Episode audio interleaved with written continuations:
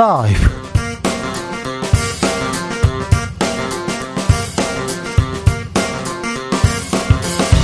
2022년 10월 13일 목요일입니다. 안녕하십니까. 주진우입니다. 강릉에서 발생한 낙탄 사고, 미사일 추진체가 골프장이 아니라 군부대 유류 저장 시설에 떨어진 것으로 확인됐습니다. 민주당과 국방부는 사고 은폐 축소를 놓고 공방을 벌이고 있는데요. 북한의 무력 도발 이어지는 상황에서 우리 군의 대응 괜찮은 걸까요? 김병주 더불어민주당 의원 그리고 신범철 국방부 차관 차례로 연결해서 들어봅니다. 북한이 장거리 순항 미사일을 발사했습니다. 여권에서는 전술핵 주장을 하고 있고요. 윤 대통령 다양한 의견을 경청하고 있다면서 여지를 남겼습니다. 우크라이나에서는 러시아의 공습이 이어지고 있고요. 중국에선 곧 제20차 당대에 열립니다. 정신없이 돌아가는 국내외 상황, 우리는 잘 가고 있는 걸까요? 지금은 글로벌 시대에서 살펴봅니다.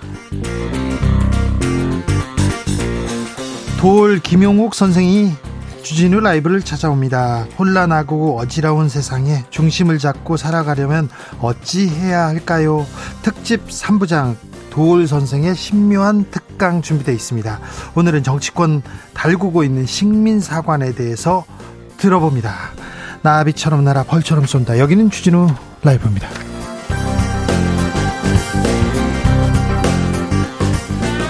오늘도 자중차에 겸손하고 진정성 있게 여러분과 함께하고 하겠습니다. 서울 도서관이 있습니다. 서울시청 앞에 도서관 옛 그구 서울시청인데요. 음, 개관 10주년을 맞이했다고 합니다. 역사 인문기행 프로그램도 준비한다고 합니다. 그래서 가을 풍경 함께 걸으면서 한국 근대 도서관의 역사 의미 새기는 그런 어, 프로그램도 이렇게 준비하고 있다니까 음, 서울 도서관 홈페이지 가보시면 음, 가을길 잘 걸을 수 있고요. 책 또, 또, 이렇게 가까이 다가갈 수 있을 것 같습니다. 가을인데요.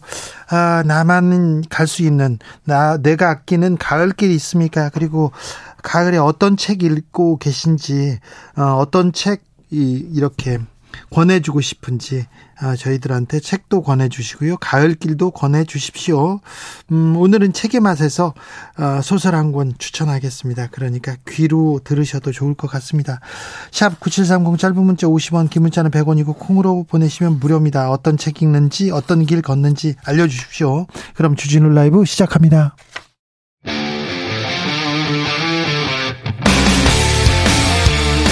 탐사보도 외길 인생 20년. 주 기자가 제일 싫어하는 것은?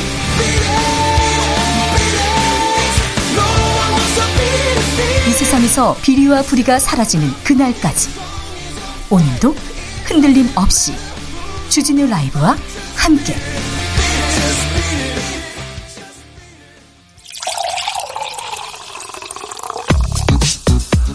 진짜 중요한 뉴스만 쭉 뽑아냈습니다. 주스. 정상근 기자 어서 오세요. 네, 안녕하십니까? 고물가 행진 이어집니다. 3분기 생활 필수품 많이 올랐어요. 네, 한국 소비자단체 협의회 물가 감시센터는 오늘 이 수도권 420개 유통업체에서 판매 중인 35개 품목의 가격을 조사한 결과 어, 올해 3분기 이 식품류 등 생활 필수품 가격이 지난해 같은 기간보다 평균 9.5%나 상승했다라고 밝혔습니다. 10% 거의 10% 올랐네요. 네, 35개 품목 중에 33개 품목의 가격이 올랐고요. 올라간 품목만 놓고 보면 평균 상승률이 10.4%에 이르렀습니다. 어떤 어떤 품목이 많이 올랐습니까? 가장 많이 오른 품목은 42.7% 오른 밀가루였고요. 밀가루가 이렇게 많이 올랐습니까? 네, 식용유가 32.8% 올랐고요. 어쩐지 빵이 빵이 엄청 작아졌더라고요. 3분의 2 크기로 작아져 놓고 똑같이 아, 많이 올랐다 생각했는데. 네. 아, 밀가루 어, 많이 올랐군요. 그리고 설탕도 20.9%가 올랐고, 네. 콜라가 14.6%. 아니, 밀가루, 네. 식용유, 네. 설탕, 콜라 다 제가 좋아하는 건데, 이거 다 올랐어요. 네. 어, 그리고 어묵도 14.6% 올랐습니다. 네. 금리가 올랐어요. 그래서 또 물가는 더 오를 것 같아요. 그런데 빚을 내서 집 산 사람들이 걱정 많습니다. 집값은 떨어집니다. 네, 한국 부동산원은 이번 주 서울 아파트 값이 지난주 대비 0.22% 떨어졌다라고 밝혔습니다. 어, 지난주 마이너스 0.2%보다 낙폭이 커졌고요. 어, 이것은 지난 2012년 8월 마지막 주 조사 이후 10년 1개월 만에 최, 어, 최대 하락입니다. 어, 또한 수도권 전체 아파트 값은 0.28% 떨어지면서 역시 10년 5개월 만에 최대 낙폭을 기록했습니다. 북한이 이번에는 장거리 순항 미사일을 발사했습니다. 네, 북한 조선중앙통신은 어제 북한군이 평남 개천 일대에서 서해상으로 장거리 순항 미사일을 발사했다고 공개했습니다. 어, 조선중앙통신은 해당 순항미사일에는 전술 핵탄두를 장착할 수 있다라고 주장하기도 했습니다. 김정은 국무위원장 뭐 거기에서 지도하고 있다고 또 사진 나왔더라고요. 네, 김정은 위원장은 적들에게 또다시 보내는 우리의 명명백백한 경고라면서 전쟁 억제력에 대한 절대적인 신뢰와 전투력에 대한 뚜렷한 과시라고 강조했다고 합니다. 정부는 미국의 핵자산을 요청하려 한다고 얘기합니다. 네, 정부가 대북 확장 억제를 강화하겠다면서 핵탄두를 탑재한 잠수함 발사 탄도미사일을 실은 미국 원자력 추진 잠수함이나 항공모함 전단을 한반도 인근에 상시 순환 배치하는 방안을 검토하고 있다고 언론이 보도했습니다. 예, 한반도 비핵화 방침을 지키면서 확장 억제력을 높이기 위해 한반도 인근에 핵무기를 배치한다라는 건데요. 아, 지금 뭐 계속 핵무장, 뭐 전술핵 얘기가 계속 나오는데 우리가 뭐 하고 싶다고 해서 우리가 배치하고 싶다고 해서 할 수 있는 건 아닙니다. 네, 이게 다 미국 건데요. 이 미국 백악관은 기자들로부터 관련 질문을 받고 한반도 비핵화가 뚜렷한 목표라고 밝힌 바 있습니다. 아, 다만 현재 한미 양국 간의 물밑 협상이 진행 중인 것으로 전해지고 있습니다. 한반도 비핵화는 물러설 수 없는 뭐 숙제, 과제, 우리가 꼭 지켜야 될 선 이런 얘기 많이 했어요. 윤석열 대통령도 후보 시절에 그랬는데 오늘은 또 좀 조금 다른 얘기합니다. 네, 윤석열 대통령은 오늘 대통령실 출근길 문답에서 핵 공유와 관련해 국내와 미국 조야에서 확장 억제와 관련된 다양한 의견들이 나오기 때문에 그걸 잘 경청하고 다양한 가능성을 꼼꼼히 따져보고 있다라고 말했습니다. 국민의 힘 정진석 비대위원장이 식민 사관 논란, 뭐 역사 논쟁 얘기를 막 하다가 갑자기 이렇게 비핵화, 전술핵 이런 쪽으로 이렇게 얘기를 꺼내는데 아 지금 한반도가 이런 얘기를 할 때는 아닌 것 같은데요. 잠시 후에 저희가 음, 자세하게 이 얘기 어, 얘기 들어보겠습니다. 검찰이 서욱 전 국방부 장관 소환했네요. 네, 서해 공무원 피격 사건을 수사 중인 서울중앙지검 공공수사 1부가 오늘 서욱 전 국방부 장관을 소환해 조사를 하고 있습니다. 어떤 혐의입니까? 네, 검찰은 문재인 정부 청와대가 지난 2020년 9월 해양수산부 공무원 고 이대준 씨의 피격 사실을 파악하고도 북한군에 의해 의도적으로 살해된 사실을 무마하기 위해 어, 이를 은폐하고 자진 월북으로 자료를 조작했다라는 의혹에 대해 수사 중인데요. 네. 네 서욱 전 장관은 당시 감청 정보 등이 담긴 군사 기밀을 삭제하라고 지시한 혐의, 어, 측권 남용 및 공용 전자기록 손상 등으로 유족에게 고발된 바 있습니다. 알겠습니다. 어, 민주당에서는 이 사건에 윤석열 정부 대통령실이 개입했다고 주장하고 나섰습니다. 네, 오늘 민주당 위성곤 의원은 윤석열 대통령의 고등학교 후배인 해양경찰청 간부가 대통령실에 출장 근무를 하던 중에 이 서해 피살 공무원 사건의 수사 결과가 뒤집혔다라고 주장했습니다. 어, 해당 해경, 해경 간부는 윤석열 대통령과 고교 그리고 대학 선후배 사이인데요. 올해 1월에 해경청 형사과장을 맡았고 지난 3월에는 해경 출신으로는 처음으로 대통령직 인수위원회에 합류한 바 있습니다. 이분은 지금은 어디에 있죠? 뭐 지금은 이 대통령실 국정 상황실에서 파견 근무 중이라고 하는데요. 어, 대통령실은 위성곤 의원의 주장에 사실이 아니라고 했고요. 해당 직원은 국정 상황실에서 해상 분야 재난 관리 업무를 담당하고 있다라고 설명했습니다. 이른바 블랙리스트 의혹에 대해서 문재인 정부 사람들을 소환하고 있다고요? 네, 어, 이른바 블랙리스트 의혹을 수사 중인 검찰이 오늘 관련자를 잇따라 소환했습니다. 어, 김우호 전 인사혁신처장, 이진규 전 과학기술정보통신부 1차관, 임기철 전 한국과학기술기획평가원장인데요. 어, 검찰은 김우호 전 차장의 경우 인사비서관으로 재직하며 산업통상자원부 산하기관장 사퇴 강요 의혹에 연루됐는지 들여다보고 있다라고 합니다. 어제 김문수 경사노위 위원장 입에서 네. 입에서 그 거친 발언이 쏟아졌습니다. 국감이 파행됐어요. 네, 김문수 위원장이 그동안 했던 거친 발언들을 놓고 여야 할 것 없이 비판이 이어졌었는데요. 어, 특히 이 중에 김문수 위원장이 민주당 윤건영 의원을 향해서 이 주사파 출신이고 수령님께 충성한다라고 쓴 SNS 글이 문제가 됐었습니다. 네. 어, 이에 윤건영 의원이 그 생각에 변함이 없냐라고 물었는데 어, 김문수 위원장이 그런 측면도 있다고 생각한다라고 말해 큰 충돌이 벌어졌습니다. 네. 어, 이후 재개된 국정감사에서 김문수 위원장은 글에 잘못된 부분이 있었다라고 사과하면서 어, 그렇게 넘어가나 했는데요. 어, 이후 저녁 국감에서 문재인 전 대통령을 종북 주사파라고 생각하냐라는 이 민주당 전용기 의원의 물음에 어, 김문수 위원장은 문재인 전 대통령이 신영복 선생을 가장 존경하는 사상가라고 한다면 김일성주의자라고 말하기도 했습니다. 김일성주의자요? 네, 결국 어젯밤 김문수 위원장은 그 회의장에서 퇴장당했습니다. 김문수 위원장 물러났지 않습니다. 네, 오늘도 CBS 라디오와의 인터뷰에서 이 박근혜, 이명박 두 전직 대통령이 각각 22년형, 17년형을 선고받은 것과 관련해서 문재인 전 대통령은 아마 역사의 심판을 받을 것이다라고 말하기도 했습니다. 박근혜, 이명박 두 전직 대통령을 수사해서 감옥으로 보낸 사람이 윤석열 대통령인데 한동훈 법무부 장관인데 지금 무슨 얘기를 하고 있는지 아직 때가 어느 때인데 김일성주의 종북 빨갱이 주사파 이런 얘기를 하고 있는지 이 정도 돼야 이거 장관 하나 이런 얘기가 나올 거 아니에요. 어느 정도 격이라는 게 있는데 참 김문수 위원장 네. 코로나 상황 어떻습니까?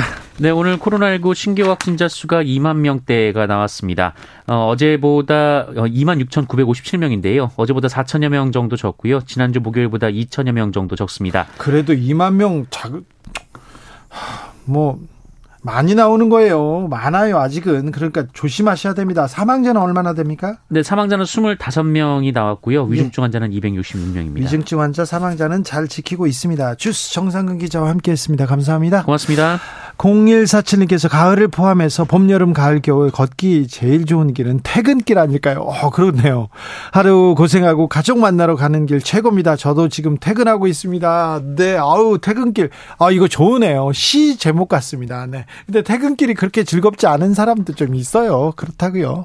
아, 4831님, 제가 추천하는 산책길은 창덕궁 후원입니다. 적당한 운동과 아름다운 풍경 어우러진 요새 제가 읽고 있는 책은 토이광 기초입니다. 네, 토이 의광 기초. 머리가 매우 혼란스럽습니다. 알겠어요?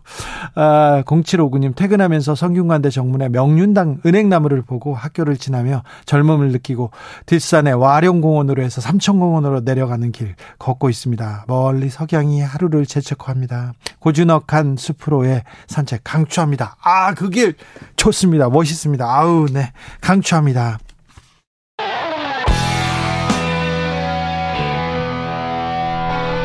스치기만 해도 똑똑해진다. 드라이브 스루 시사 주진우 라이브.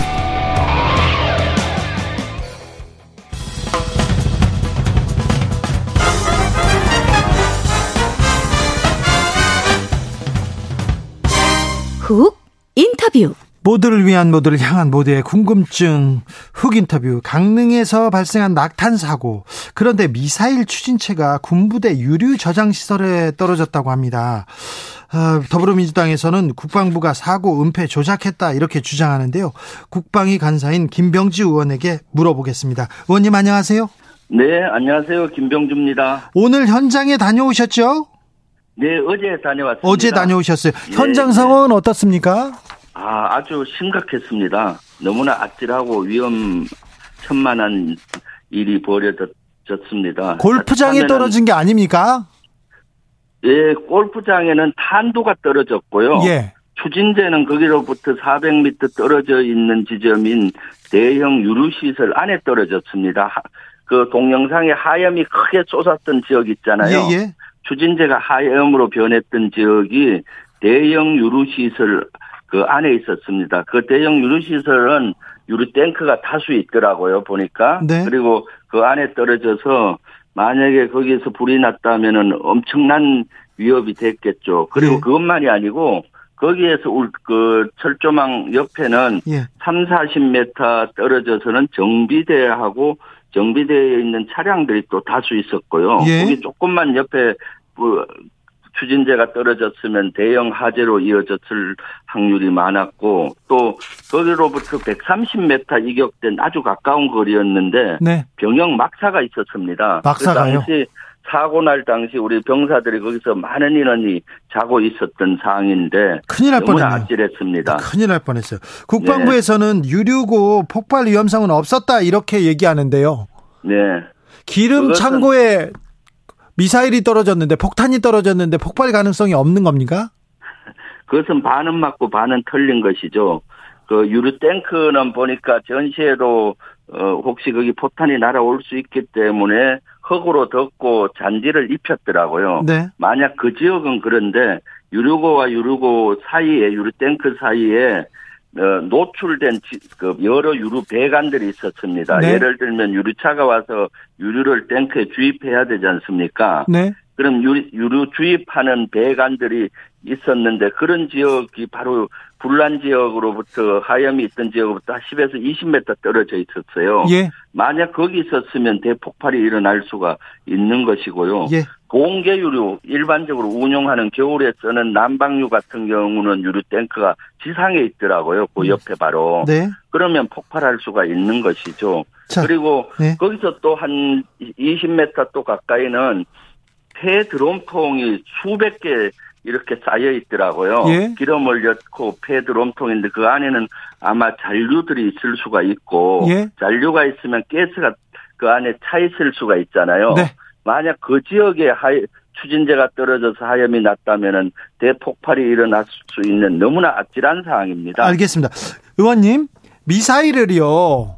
어디에서 쏘았는데 이 낙탄 사고는 어디에서 벌어진 겁니까? 방향이 다르거나 전혀 궤도가 맞지 않았습니까? 네, 예. 미사일은 바닥 그 거기가 비행단이 바닷가에 있습니다. 예. 그래서 해변 가까이에서 동해상 한 170km를 향해 목표를 쐈는데 바닷가에서 동해로 쏘았는데 예, 이 한 발은 현무2는 후방으로 1.4km 떨어진 뒤로 간 거예요.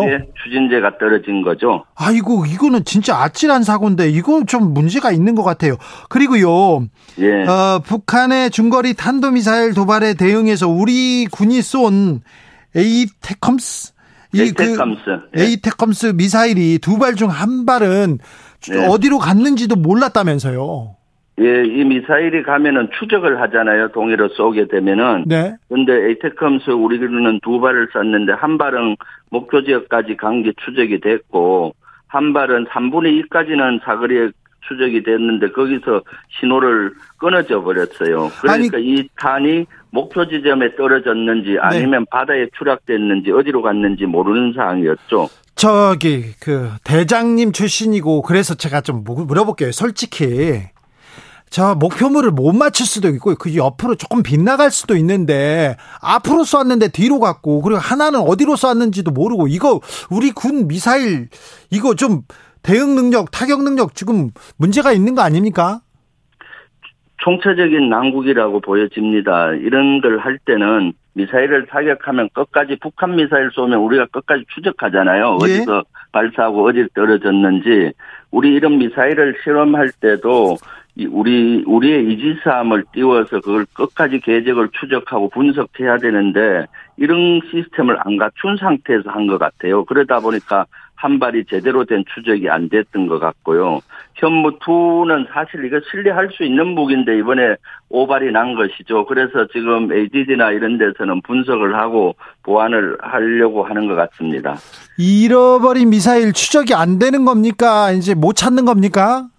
그건 바다에 떨어졌기 때문에 추적이 안 되는 거죠. 아, 그렇습니까? 예, 동해 바다에 목표로 했기 때문에 네. 중간에 어, 떨어졌는지 목표까지 갔는지 그것이 추적이 안 되는데 사실은 이지스 함을 그것은 지금 공군 레이더에서 그렇게 관측한 것이고요. 예. 공군 레이더에서는 관측이 못할 수가 있어요. 사실 어떨 때는. 예, 예. 그러면 우리 어, 이지스 구축함에서는 탄도탄 미사일을 그 탐지할 수 있는 레이더가 아주 있습니다. 예, 예. 그런 시스템을 갖추고 끝까지 추적을 해야 이것이 명중이 됐는지 분석도 하고 이것이 다른 지역에 떨어진 다른 지역에 떨어지면은 또 어, 민, 민간 선박에 위협이 되잖아요. 예? 그런 것들을 총체적으로 시스템을 갖추고 이런 사격을 해야 되는데 그러게요. 미사일 쏘는데 시스템을 못 갖추고 네. 했다는 것은 저는 상당히 문제가 많다고 봅니다. 그리고 또 네. 이런 사고가 났는데도 네. 밤 11시에 현무투 사고가 났는데도 2시간 후에 에이텍하면서 사격을 또 한 거거든요. 예. 이런 어, 대응들이 너무나 부족하죠. 알겠습니다. 어, 최근에 북한이 핵실험하면 우리도 전술핵 재배치해야 된다. 국민의힘에서 계속 주장하고 있는데요. 네. 아, 윤 대통령도 여기에 대해서 좀 여지를 남겨놓은 상황입니다. 이 핵 재배치에 대해서는 어떻게 생각하십니까? 핵 재배치는 사실은 실현 가능성이 거의 없고요. 이것은 미국이 동의해야 되는 것인데 미국이 동의하지도 않을 겁니다. 그리고 이걸 전술핵 배치를 주장하시는 분들은 전술핵의 무기 투발 수단이 엄청나게 변화했는데 이런 이해 부족에서 하는 것 같아요. 아 몰라서요? 예, 30년 전 91년 이전에는 대한민국 영토에 전술핵이 들어와 있었어요. 그 예. 당시만 해도 투발 수단이 미사일 사거리가 짧기 때문에 주로 비행기라든가 뭐 하포라든가 이런 수단을 쓴 건데 지금은 미사일이 발전됐기 때문에 굳이 한반도에 안 갖다 놓더라도 미국이 확장 억제 정책으로 쓴다면 감이든 본토든 비행기에서든 잠수함에서든 뭐 군함에서든 다 쏠 수가 있거든요. 예, 예. 그런데 굳이 전술핵을 한반도에 갖다 놓을 필요는 없는 것이죠. 그래서 윤석열 정부는 이런 국민의힘에서는 전술핵 배치 주장하지 말고 네. 미국과의 확장 억제 정책을 구체화 어떻게 할 건지를 협의를 하고 구체화시키는 것이 좋죠. 또 만약 전술핵 배치를 한다면은 네. 북한을 궁극적으로는 비핵화를 시켜야 되잖아요. 예. 비핵화를 시킬 명분이 또 없어지는 겁니다. 주변국도 핵무장하게 하는 것도 있고요. 그렇죠. 그러니까 그리고 또 이런 예. 것들은 주변국인 중국이나 러시아가 또 가만히 있지 않을 것이고 알겠습니다. 우리 사드 하나만 들어도 중국이 경제적인 보복을 하고 그랬잖아요. 알겠습니다. 그래서 전술핵 배치는 북한의 비핵화의 길을 걷는데도 대의 명분이 없어지는 거고 네. 요구를 그래서 그것은 적절하지 않다고 봅니다. 알겠습니다. 의원님 국감장에서 들어오랍니다. 네. 네, 네. 고생해 주십시오. 김병주 네. 더불어민주당 의원이었습니다. 네, 감사합니다. 주진우 라이브 이번에는 국방안보 현안들 신범철 국방부 차관에게 또 물어보겠습니다. 차관님 안녕하세요. 예, 안녕하세요. 네. 어, 그 낙탄이 골프장에만 떨어진 게 아니라면서요. 유류 저장고에 떨어졌다는데 이거 무슨 소리입니까? 유류 저장고 인근이라고 말씀드리겠고요. 예? 아까 김병주 의원님께서 말씀하신 것처럼 아, 이게 사실은 뭐 미사일 낙탄 사고에 대해서는 저희가 있어서는 안 되는 일이고, 아, 제가 국방 종사자로서 저 역시 죄송한 마음을 아, 정말로 진정성 있게 표하고 싶습니다. 예. 다만, 아, 그러한 잘못된 과정 속에서 정확한 팩트를 말씀을 드리고 싶은데요. 네네. 그것은 그 유류 저장고는 콘크리트로 이렇게 보호가 되고 있어요. 그래서 네. 저희가 그때 당시에 그 위치나 이런 건 다 파악했지만 이후 조치와 관련해서 그것이 폭파 위험은 없었다 이렇게 보고 대응을 한 겁니다. 아 그래요? 그것이 뭐 유료 저장고를 딱 강조하면 마치 엄청난 것처럼 이렇게 비춰지지만 그것은 폭탄에 북한이 유사시에 아, 뭐 이렇게 포탄에도 보호를 하기 위해서 콘크리트로 예. 보호돼 있었고 그 예. 위에 흙을 덮고 잔디까지 깐 지역이고 사진을 보시면요 잔디만 패여 있어요. 물론 그래서 별다른 사고는 안 난 거죠. 예, 모든 것들이 네. 더 저희가 잘했어야 되지만 네. 이러한 사안을 냉정하고 객관적으로 바라봐 주시고 저희를 꾸짖어 주시면 알겠습니다. 저희는 그 기초에 의해서 더 열심히 하도록 하겠습니다. 알겠습니다. 아무튼 유류 저장고에 떨어졌지만 안전에는 뭐 큰 문제가 없다. 근데 김병주 의원은 통로 쪽에 노출된 부분에 떨어졌으면 더 큰일 날 뻔했다 이런 얘기도 하셨어요. 뭐 최악의 경우는 항상 있지 않겠습니까? 네. 그런데 그거를 저희가 파악하고 대처하는 과정이 있었기 아, 때문에 아, 예, 예. 그쪽에 있었으면 더 저희가 적극적인 대처를 했겠죠. 알겠습니다. 네. 근데 이 현무 미사일은 동해로 쏘았는데 왜 지금 서쪽으로 날아왔대요? 예, 저희가 그것 에 대해서 면밀히 조사를 중에 있습니다. 이게 네. 약 2019년이나 20년경 배치된 것으로 알고 있고 네. 그 과정에서 성능 테스트를 제대로 했는지 한 번 더 점검하고 있고 네. 이번에 발사 과정에서 우리가 작전 운용상 실수가 있었는지도 어, 면밀히 조사를 하고 있어요. 예. 앞서 김병주 의원님께서 말씀하신 것처럼 ADD라든가 거의 국방과학연구소 그리고 방사청 그리고 여러 전문가들이 면밀하게 분석하고 있는데요. 어, 사실은 뭐 이런 것은 이번 발사 자체를 놓고 면 실패라고 볼 수 있겠지만 이러한 시도를 거쳐서 네, 우리 네. 군이 더 강해지는 과정에 있다. 예. 그리고 죄송스럽지만 앞으로 이런 일이 반복되지 않도록 더 어, 면밀하게 살펴보겠다. 그 그렇죠. 말씀을 드리고 싶습니다. 한 발도 네. 실수하지 않고 백발백중하면 좋게요. 그런데 백발백중하기 위해선 노력하고 뭐 훈련해야죠. 그런데요, 예, 민주당에서는요. 아, 11시에 일어난 사고인데 아침 7시 넘어서 첩보도 나왔다. 은폐했다. 축소했다. 이렇게 주장합니다. 여기에 대해서 할말 있으시죠? 예, 뭐 은폐는 아니고요. 저희가 위기 관리 그러한 지침 같은 것들을 만들어서 했는데 이게 이제 군부대 아니고 뭐 폭발 위험성은 없었다고 보고 이 화염이 이제 그러니까 어, 연소가 되면서 이렇게 된 건데 마치 외부의 시각에서 볼 땐 불이 난 것처럼 보이기 때문에 네. 사안이 더 커졌다고 생각합니다. 아, 이것을 갖다가 저희가 보고를 받고 우리가 이러한 위기 관리 과정에서 국민이라는 요소가 덜 고려됐다 하는 인식을 하게 됐고요. 앞으로도 그래서 이런 부분이 있으면 국민들께 문자라든가 이런 것부터 바로바로 통보할 수 있도록 제도를 개선 중에 있습니다. 네. 에이테크스 미사일 두 발을 쐈는데 두 발 중 한 발은 어디로 갔는지 몰랐다. 이런 보도가 오늘 나왔습니다. 이 부분 사실관계 좀 확인해 주십시오. 어디로 갔는지 몰랐다는 건 아니고 날아가는 과정에서 소실됐다 레이더에서 그렇게 된 거죠. 역시 마찬가지로 그 중에 한 발이 아, 성공적인 발사가 이루어지지 못한 부분인 거고요. 네. 아, 그분에 있어서 역시 저희가 원인 조사 함께 아, 국민들께 네. 보다 과정을 분명하게 밝힐 수 있는 아, 그런 기회를 갖도록 차, 하겠습니다. 네, 차관님 아무튼 어디로 갔는지 모르는 게 모르는 게 소실이라고 할 수 있죠. 그런데 왜 어, 오늘에서야 알려졌습니까? 그때 왜 그 4일에 벌어진 일인데? 저희가 모든 사안을 그때그때 뭐 다 말씀드릴 수도 네네. 네. 있겠지만 네. 이 사안 같은 경우에는 뭐 그 당시에 핵심적인 문제는 어, 현무 미사일 낙탄 사고였기 때문에 네. 그쪽을 말씀드린 거고요. 네. 이것은 어느 정도 날라가서 그 과정에서 발생한 일이기 때문에 표적에 명중하지 않았다는 문제지 뭐 이거 저희가 이것이 뭐 국민들을 위험에 빠뜨리거나 그렇게 한 일은 아니어서 그렇게 판단한 것 같습니다. 북한이 미사일을 계속 쏘고 있고 우리도 대응을 하는데요. 현무 추락, 에이테크스 실종 조금 국민들은 좀 불안해하고 있습니다. 우리가 조금 부, 국민들 불안해하고 있는데 걱정 안 해도 되는 거죠? 네, 저희가 이 과정 자체를 이렇게 설명드릴게요. 우리 군은 계속해서 발전하는 과정에 있습니다. 그 과정에서 저희가 뭐 실수도 하고 실패도 겪고 하지만 지금 방향성 자체가 과거에 훈련도 덜했고 이러한 발사 실험도 덜했지만 이제 그런 것을 다시 복원하는 과정에서 생긴 안타까운 실수고 실패라고 생각합니다. 그런 부분은 저희가 인정을 하면서 왜 이러한 문제가 발생했는지를 다시 한번 점검하고 예. 앞으로 그러한 과정이 반복되지 않는다면 이것은 우리에게 보탬이 되는 교훈이 될 수 있다. 그리고 그 과정에서 어, 국민들께 심려를 끼친 부분은 정말로 죄송하다는 말씀을 다시 한번 드리고 네. 싶습니다. 아유, 차관님은 죄송하다는 얘기 이제 그만하셔도 되겠습니다. 네. 차관님, 네, 네. 힘을 내 주시고요. 우리 감사합니다. 우리가 군사 강국이죠 세계적으로도.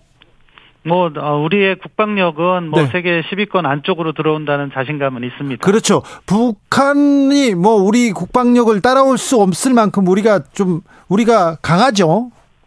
어, 뭐, 재래식 어, 군사력과 관련해서는 북한과 이제는 비교할 수 없다. 이렇게 네. 말씀드리겠지만, 핵이라는 변수가 있기 때문에 저희가, 어, 북한의 어, 위협을 무시할 수는 없다 이렇게 예. 말씀드릴게요. 우리가 강하고 자주국방 충분히 할 수 있는 그런 힘을 갖고 능력을 가지고 있는데 한미 일 훈련, 일본까지 훈련을 같이 하는 게 이게 꼭 필요합니까? 북한의 핵위협에 대응하기 위해서는 한미동맹뿐만 아니라 한미일 협력이 필요하다고 생각해요. 네. 왜냐하면은 결국 북한이 핵으로 위협을 하고 전면전이 발생했을 경우에는 아, 한미 동맹이 일차적으로 작동을 하게 돼 있지만 결국 미국이 지금 주한 미군이 2만 8,500명밖에 되지 않, 않잖아요. 결국 증원이 돼야 되는 거고 그 증원은 일본에 있는 유엔사 후방 기지를 통해서 증원이 됩니다. 예. 북한이 한반도를 벗어나는 중거리 미사일을 개발하고 있는 이유는 그 유엔 사 후방 기지를 타겟으로 하는 것이고 이것이 위협에 노출됐을 때 네. 미국의 한반도 증원도 어려워지는 문제가 있기 때문에 한미일 안보 협력이 필요한 거고요. 예. 그러한 차원에서 훈련을 하고 있다. 알겠습니다. 한미 동맹으로서 충분하다. 충분할 수 있지만 이것이 작동하기 위해서는 일본과의 안보 협력이 필요한 부분이 있다. 물론 올바른 역사 인식은 그 기반에 있어야 된다고 저도 생각합니다. 네. 그렇지만 필요한 협력은 해 나가야지 우리가 안보를 튼튼히 할 수 있다. 네. 이 점을 강조하고 싶습니다. 알겠습니다. 아, 그 이것도 하나 물어볼게요. 최근에 북한에서 저수지에서 미, 미사일 발사했지 않습니까? 네. 아니 기차에서도 쏘고 저수지에서도 쏘고 이건 어떤 의미입니까? 우리 선제 타격 이거 쉽지 않은 거 아닙니까?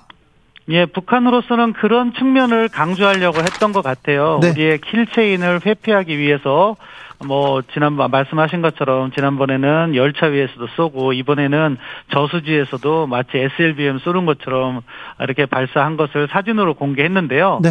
아 그런데 사실은 새로운 시도긴 한데 SLBM은요 잠수함에 탑재돼서 레이더로 지켜보지 않는 우리의 후방 지역에서 날라올 때 정말 위협적인 거거든요. 네. 그런데 북한이 이러한 시도를 한다는 것은 두 가지 측면이 있는 것 같아요.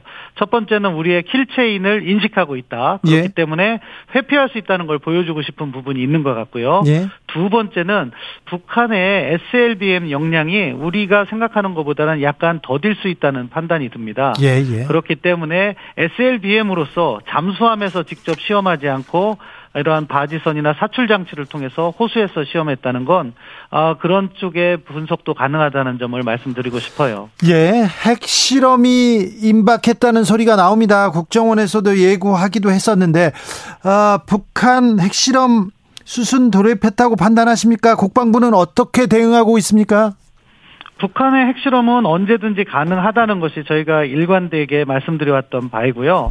시기를 예단하기보다는 어떠한 종류의 핵실험일 것인가 그것에 대해서 우리가 대비 태세를 강화하는 것이 더 필요하다고 봅니다. 아, 북한으로서는 아무래도 지금 다양한 미사일을 개발하고 있기 때문에 그러한 미사일에 탑재할 수 있는 전술 핵 실험을 할 가능성이 높다고 보여지거든요. 네. 그런데 이러한 전술핵은 기술 수준이 도달해야 되는데 네. 지금 우리가 북한의 전술 수렉 기술 수준은 정확하게 판단하지 못하고 있어요. 네. 그래서 의외로 생각보다 시간이 길어질 가능성도 있다. 그렇지만 그 시기가 중요한 것이 아니라 북한이 어떠한 형태의 핵실험을 하느냐 네. 한번 할 수도 있고 여러 차례를 갖다가 동시에 진행할 수도 있다고 보거든요. 그러한 각각의 어, 핵실험이 시사하는 바를 면밀하게 분석하는 것이 중요하고 거기에 네. 대한 대응을 강화하고 있습니다. 네. 아, 차관님 너무 명석하셔가지고 제가 물어볼 게 또 더 막 생기고 있습니다. 감사합니다. 어, 정치권에서 북한이 핵실험하면 한반도 비핵화 파기해야 된다 이렇게 주장하는데 어떻게 보십니까 국방부는? 정치권에서는 사실은 국민을 대변하는 목소리이기 때문에 다양한 국민의 목소리를 반영하는 거라고 생각하고요. 우리 국방부의 입장은 전술핵 재배치는 어, 아니고 우리가 확장 억제를 강화하자 그리고 미국의 확장 억제를 실질적으로 어, 보장받을 수 있는 다양한 노력을 강구한다. 이것이 저희 국방부의 공식적인 입장입니다. 자, 전술핵 배치는 아니고 핵 배치는 아닌데 어, 미국과의 그 실질적 핵 공유 이런 부분에 대해서 고민하고 있다는 건가요?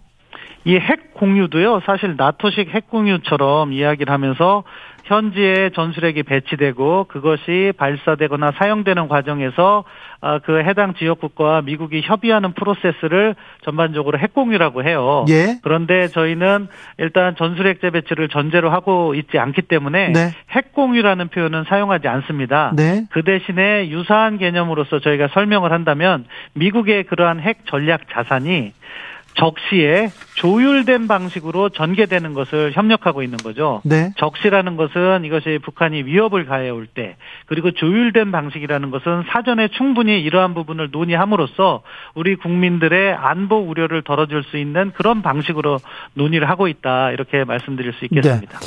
미국의 핵 잠수함이 우리 영해에 상시 배치될 가능성도 있다 이런 보도가 나왔던데 어떻게 보십니까? 사실 구체적인 방법에 대해서는 한미가 현재 논의 중에 있기 때문에 제가 그것이 yes or no로 답할 성격은 아니고요. 어떠한 상시 배치보다는 필요한 시기에 전략 자산이 전개되는 것이 네. 보다 효율적인 개념이 아닐까 싶습니다. 필요할 때 효율적으로 쓸 수 있도록 그런 논의를 하고 있다. 이렇게 들으면 되겠습니까? 네, 그렇습니다. 네. 어, 지금 핵 배치보다는 필요할 때 효율적으로 잘 이렇게 이용하면 된다. 이렇게 생각하면 되겠네요. 네, 그렇습니다. 네, 알겠습니다. 차관님 말씀 잘 들었습니다. 저 네, 차관님, 감사합니다. 어, 네. 국민들이 어, 국방에 대해서 뭐 핵에 대해서 아니면 지금 미사일에 대해서 조금 오해하거나 잘 모르고 있는 거 있습니까? 그거 하나만 더 알려주십시오. 아닙니다. 제가 이렇게 외교안보 분야에 한 20여 년 종사했는데 네. 가장 현명하신 분들은 국민이라고 생각합니다. 네. 그렇기 때문에 저희는 그러한 부분에 있어서 보다 많은 설명을 통해서 이해를 구하고 네. 어, 그런 바탕으로 해서 우리 국방을 더욱 강하게 만들도록 노력하겠습니다. 알겠습니다. 미사일 낙탄 사고 같은 것은 저희가 네. 반복하지 않기 위해서 네. 불철주야 노력을 다할 것을 다시 한번 말씀드립니다. 차관님, 국민들은 현명한데 정치인들은 별로 현명한 것 같지 않아요. 제가 생각. 정확하게. 아, 제가 정치인들에 대해서는 코멘트할 위치에 있지 않아서요. 네, 네. 알겠습니다. 아, 고생 많으신데 더 고생해 주십시오. 감사합니다. 예, 감사합니다. 국방부 신범철 차관이었습니다. 교통정보 듣고 오겠습니다. 김민희 씨.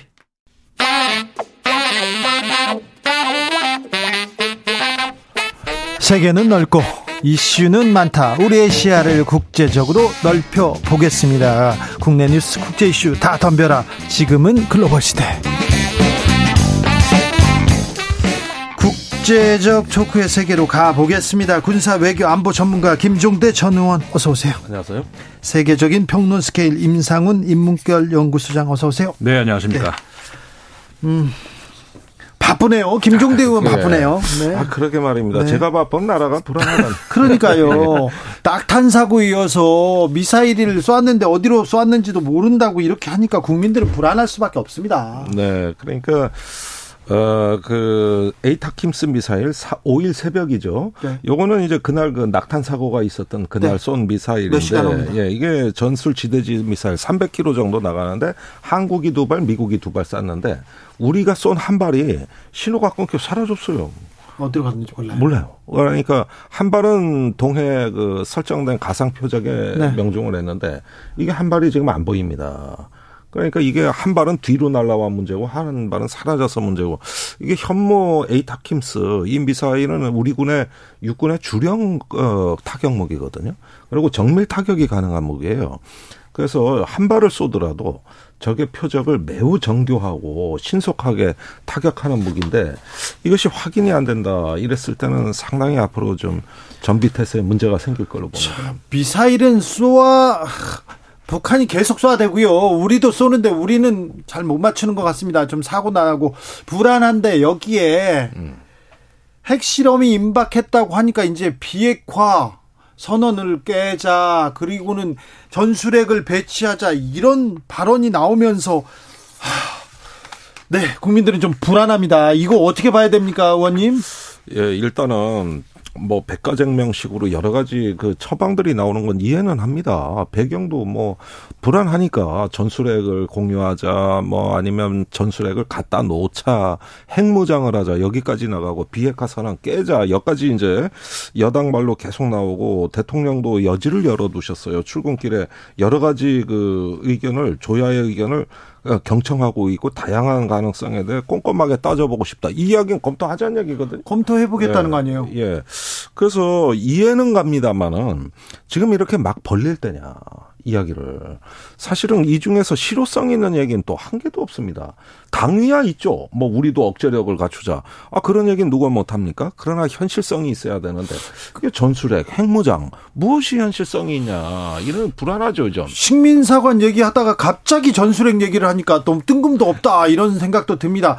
요거 국제적으로는 어떻게 봐야 됩니까? 사실 이 핵무기라는 것이 지금은 과거 강대국들 소위 말해서 그 유엔 안전보장 이사회 오 다섯 개 나라가 가지고 있던 그 시대하고는 많이 변했잖아요. 네. 어 그때 핵무기는 아, 아, 한마디로 말해서 그 강대국들이 소유하는 것이고 다른 나라들은 생각을 못하는 그런 데다가 그 뒤로 인도, 파키스탄 이런 나라들이 핵무기를 소유하고 이스라엘이라든가 이런 거 어떻게 이런 시대가 어떻게 보면 이제 그 제2기 뭐 이렇게 부를 수 있을지 모르겠습니다만 그렇게 본다면은 이제는 이제 북한도 이제 핵무기를 가지는 시대가 되고 어떻게 보면은 어, 과거 핵무기의 개념에서 지금은 그 비대칭 이 군사의 그, 그 수준 이런 것들을 한 방에 커버하기 위한 그 그런 수단으로 이제 그 북한 같은 나라들 핵무기를 가지는 시대가 됐단 말이에요.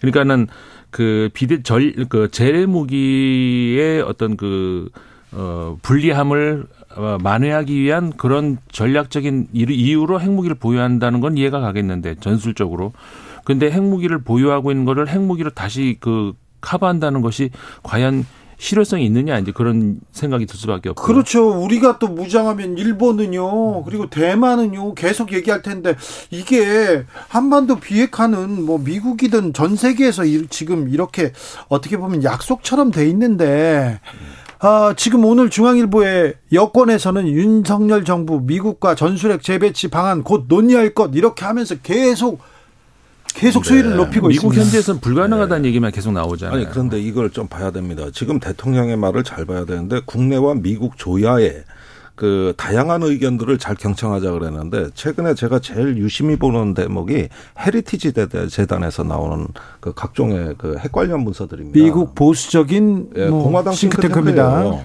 그런데 지금 바이든 대통령을 아주 매섭게 거칠게 공격하는 게 두 가지인데 인플레하고 바이든의 핵 정책이거든요.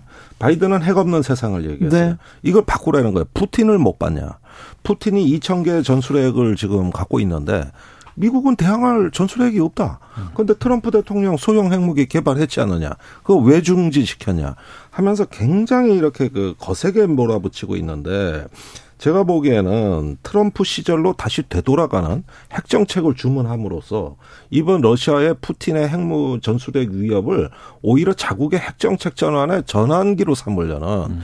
이런 어떤 조야의 움직임이 확실히 있습니다. 네. 그러니까 이 공화당 쪽의 어떤 움직임들을 잘 살펴보면은 어쩌면은 바이든의 핵 비핵 정책을 좀 흔들어댈 수도 있겠다는 이런 어떤 그 배경은 분명히 깔려 있는 거고요. 또 국내에서 핵무장에 대한 여론이 많이 나오고 이런 걸 통해서 한번 판을 한번 다시 짜보겠다는 실제 여기까지 인식이 간 거예요. 아니 그런데 네. 이걸 우리가 정치에 이용하면 안 되죠. 홍준표 대구시장은 MPT 탈퇴까지 얘기합니다. 아니, 서로 지금 핵을 마구 외치고 있습니다. 이게 정상적인 상황은 아니잖아요.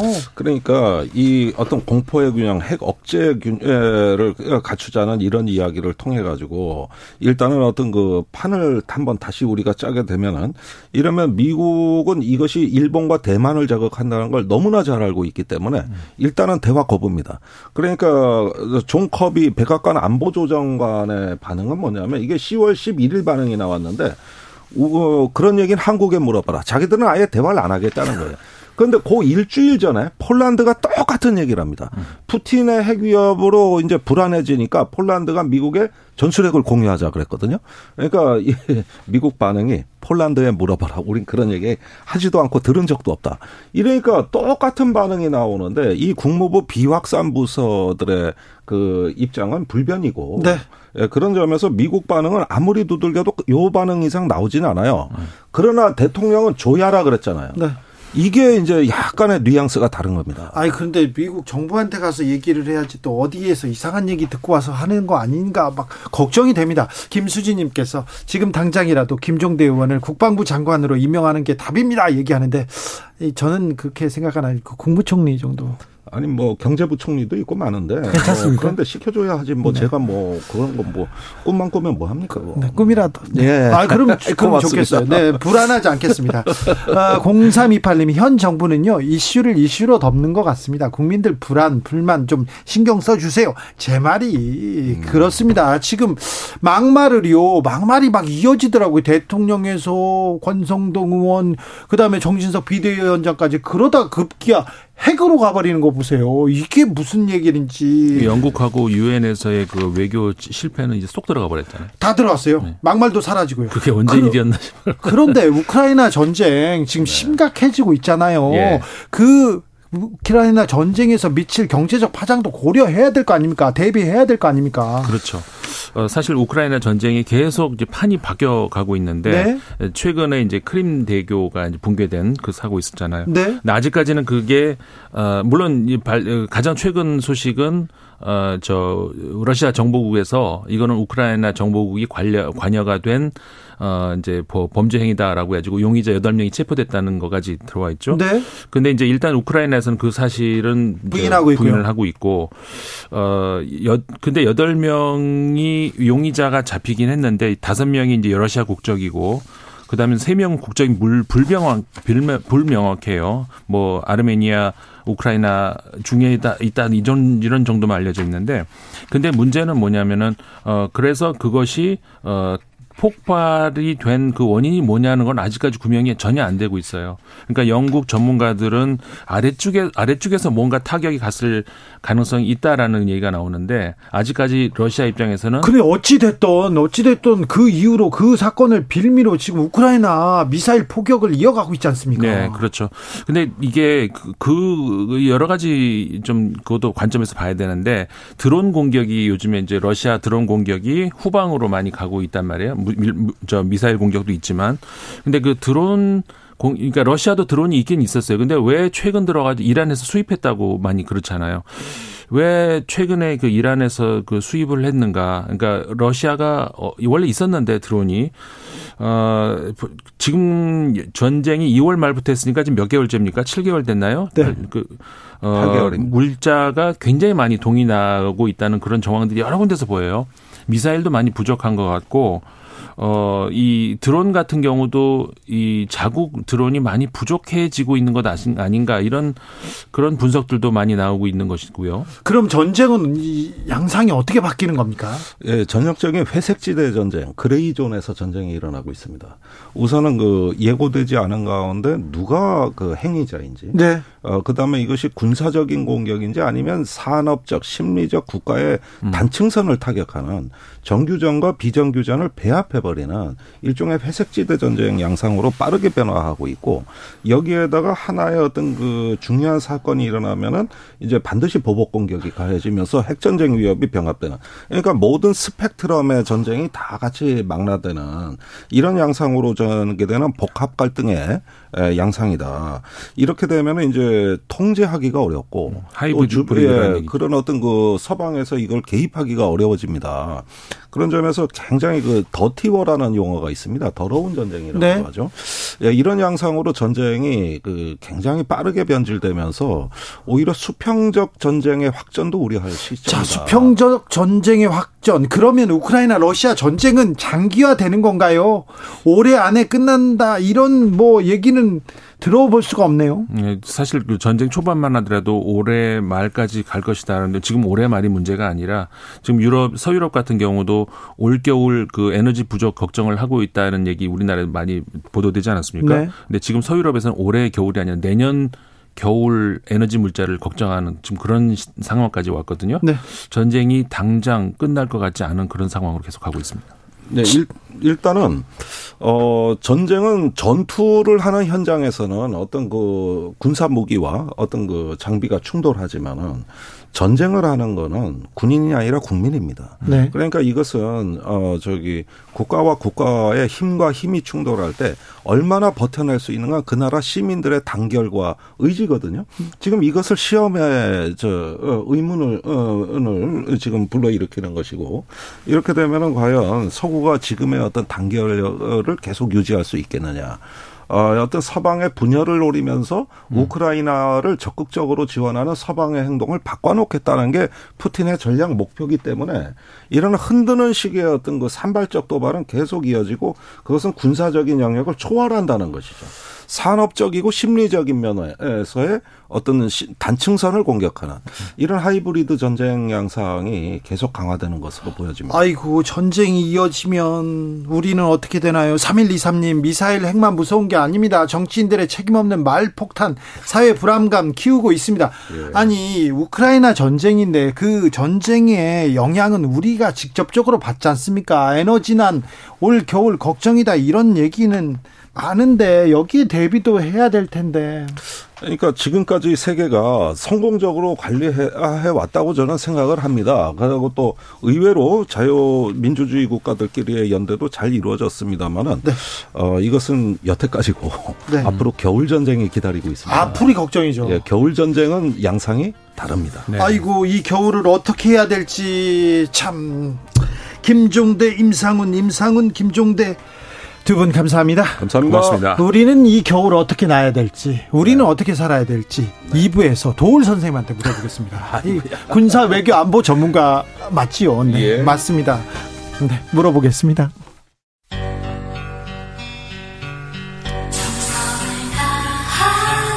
정성을 다하는 국민의 방송 KBS 주진우 라이브 그냥 그렇다고요.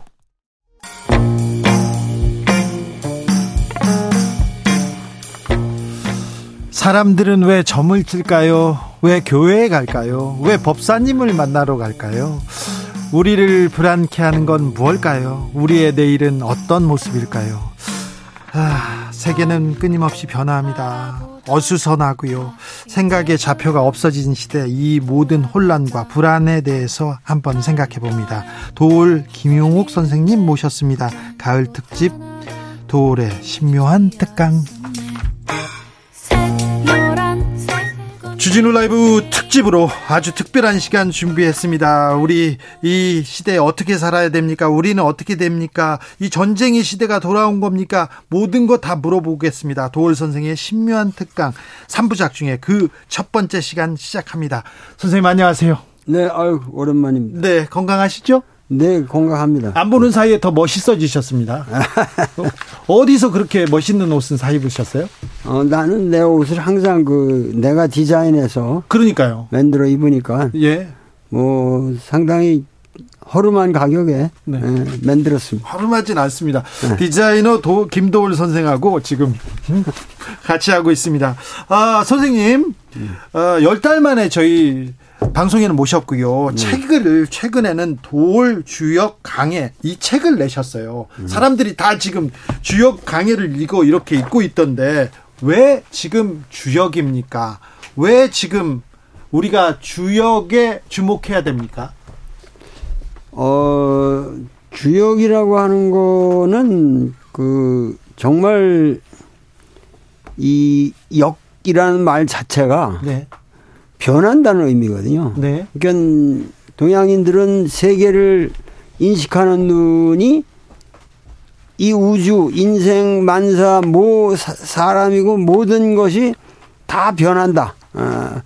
근데 그 변하는 가운데서 우리가 어떻게 살아야 되느냐. 네. 아, 그것을 아마 주역처럼 그 우리에게 더 어, 이렇게 삶에 아주 리얼하게 지혜롭게 얘기를 해주는 책이 세계적으로 경전, 고전 세계에서는 거의 없습니다. 에, 그러니까 우리가 어, 지금 밀레니엄을 맞이할 때 보면은 21세기가 오면은 뭔가 인류의 희망이 있겠다. 그렇죠.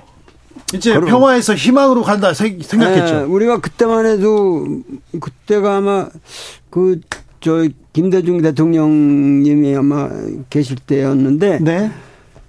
아주 우리가 21세기를 맞으면 아주 행복해질 것으로 생각을 했거든요. 네. 근데 지금 거의 최악의 상태로 어, 가고 있고 어, 그, 다시, 이 정치를 이끄는 사람들이 꼭 일제 시대를 상, 그 연상케 하는, 네. 어, 우리 자신을 그 외국에다 다 예속시키는 방향으로 모든 걸 진행시키고 있고, 이렇게 되다 보면은 이 역사가 정말 지금 거꾸로 간다. 예.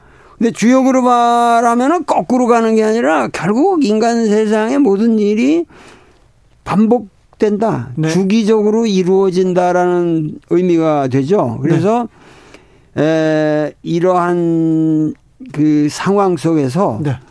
우리가 어떻게 에, 살아가야 되느냐 하는 문제를 좀 심도 있게 얘기해 봤으면 좋겠습니다. 알겠습니다. 근데요, 주, 역 저는 잘 몰라서 그런데 이거 음. 점치는 그런 책 아닙니까? 지금 법사님, 스승님 나오고 그러니까 이거 좀, 야, 트렌드다. 그래가지고 내신 거 아닙니까? 이거 주역하고 이거 점치는 거하고는 전혀 다른 겁니까?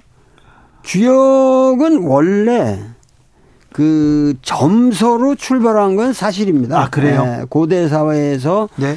에, 하은주라고 하는 음, 막그 시대에 우리는 고조선을 배경으로 하고 있었고 네. 그 모든 이 동북아 전체를 통해서 이 그 시대의 주역이 성립할 적에는 그 점으로 출발을 한 것이면은 틀림이 없다. 그런데 그 점이라는 의미가 예. 점이라는 의미가 에, 오늘 우리가 생각하는 것은 어, 개인의 기륭 화복을 묻는 것을 점이라 그래요. 네.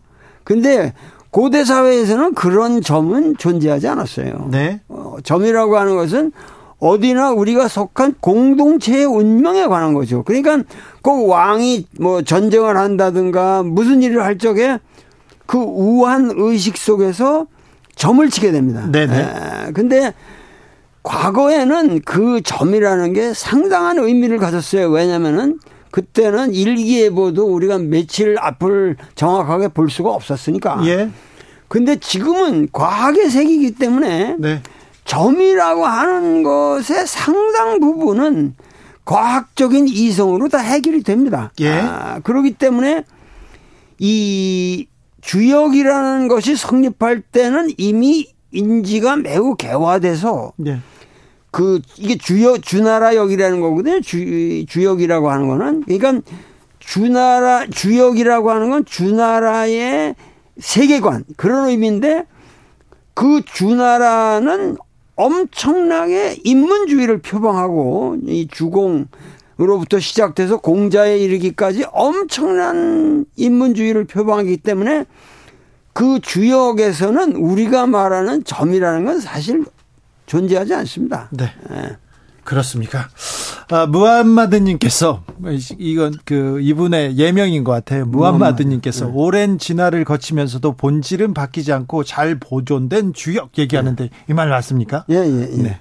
서현성님께서 안녕하세요, 선생님. 선생님 오신다고 해서 KBS 라디오 어플 가입해서 들어왔습니다. 어. 살이 많이 빠지셨네요. 어디 아프신 거 아니지요? 이렇게 물어보는데 아, 살은 빠지셨는데요. 피부는 좋아지셨습니다. 그래가지고 네. 제가 여자친구 생기셨나 물어보고 싶었는데 지나가겠습니다. 도울 선생님 존경합니다. 김진희님을 비롯해서 한 수백 명께서 지금 존경한다고 계속 댓글을 달고 있는데 도울 선생님 일가 친척들이 다 출동한 것 같습니다. 음. 어, 다람이 일상님께서 모자는 별로예요 얘기하는데 아닙니다. 음. 도울 선생님의 모자는요 아니요 그렇다고 벗을 필요 없어요. 뭐 반짝반짝 빛나기만 아니 멋있어요. 음, 제가 아는 그 디자이너 분께서 얘기했는데 도울 선생님은 모자가 멋있다고 얘기하시더라고요. 있더라고요. 가까이서 보면 모자도 진짜 멋있습니다.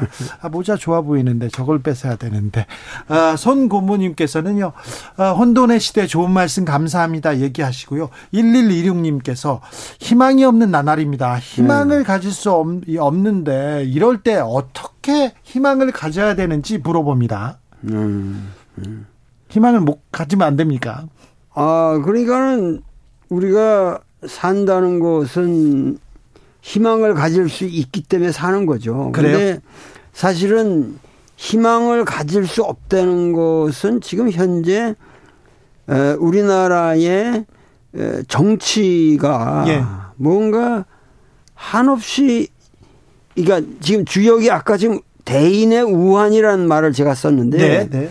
정치를 한다는 거는 무조건 대인이 되어야 되고 네. 어, 그 대인의 도덕성이 확보된 사람들이 우리 공동체 운명을 걱정을 해야 될 텐데 지금 야당이든 여당이든 서로 인신공격만 하고 뭔가 그 이 정략적으로 뭐 문제를 어떻게 풀어가냐 하는데 너무 집착을 해가지고 어 상대방을 어떻게 하면은 어 내가 이기고 밟고 올랐을까? 예. 그런 그 생각을 하는데 사실은 그런 게 지금 필요한 게 아니라 국민들은 지금 우리가 엄청난 곤란한 이 아까 우크라이나 네. 사태만 얘기를 해도 그렇지만은 엄청나게 지금 우리가 그 곤란한 시대에 있고 복합적인 문제에 직면해 있는데 그런 문제 속에서 어떻게 우리 민족이 전부 합심해서 이 난관을 뚫고 갈 건가 하는 그런 비전을 제시하지 않고 지금 정쟁이라고 하는 그런 식의 이 너무 초점이 맞춰져 있는 것 같단 네. 말이죠. 네. 그래서 국민 여러분들께서는 네. 어, 어차피 이 기간 동안에 뭔가 그 정말 하나님의 뜻이 네. 어, 이런 시련, 그러니까 좀 시련이라는 것도 이건 굉장히 저질의 시련이란 말이에요. 지금, 지금 이 시대가? 어, 시, 시련인데, 이, 왜 우리가 이런 시련에 봉착하게 되었는가 하는 예. 것을 정말 반성하고 반성하는 가운데, 아, 우리 희망이 솟을 수 있다는 네. 것을 말씀드리고, 네. 그, 정말 우리가 이 시대에, 어, 어떻게 정말 이런 반성 속에서 어, 여태까지 딴 민족이 생각하지 못했던 새로운 비전을 이제는 네. 만들어낼 때가 되었다. 그래서 너무 걱정하지 마시고 네. 좀 주역을 믿어달라. 네. 아. 알겠습니다. 주역을 믿어달라 얘기합니다. 음. 아, 매일 말장난 말싸움만 하는 정치인들 조금 모시지 말고 도울 선생님 자주 모셨으면 합니다. 0303님 얘기하는데 저도 그렇고 그렇게 하고 싶습니다. 근데 선생님이 워낙 바쁘셔가지고 선생님 네. 주역을 제대로 이해하려면 어디부터 시작해야 합니까? 우리는 주역에 어디서부터 이렇게 던져 던져줘야 됩니까? 아, 그 지금 제가 쓴이 도울 주역 강해라는 것이 네. 여태까지 주역이라는 것은 사람들이 읽을 수 있는 책이 아니었어요. 네. 뭐냐면 읽으면 이해가 안 돼요. 해석하는 제각각이었는데요. 아, 해석 그걸 제각각에다 이런 것보다 말이 안 돼. 말이 안 돼. 지금 예. 시중에서 나오고 있는 책들의 대부분이 말이 안 됩니다. 네. 그래서 사람들이 주역 그러면은 상당히 이게 고통스러워하고 혼란스러워 하는데 이 주역에 들어가는 방법은 사실은 제가 쓴 도울 주역 강해라는 이 책이 예.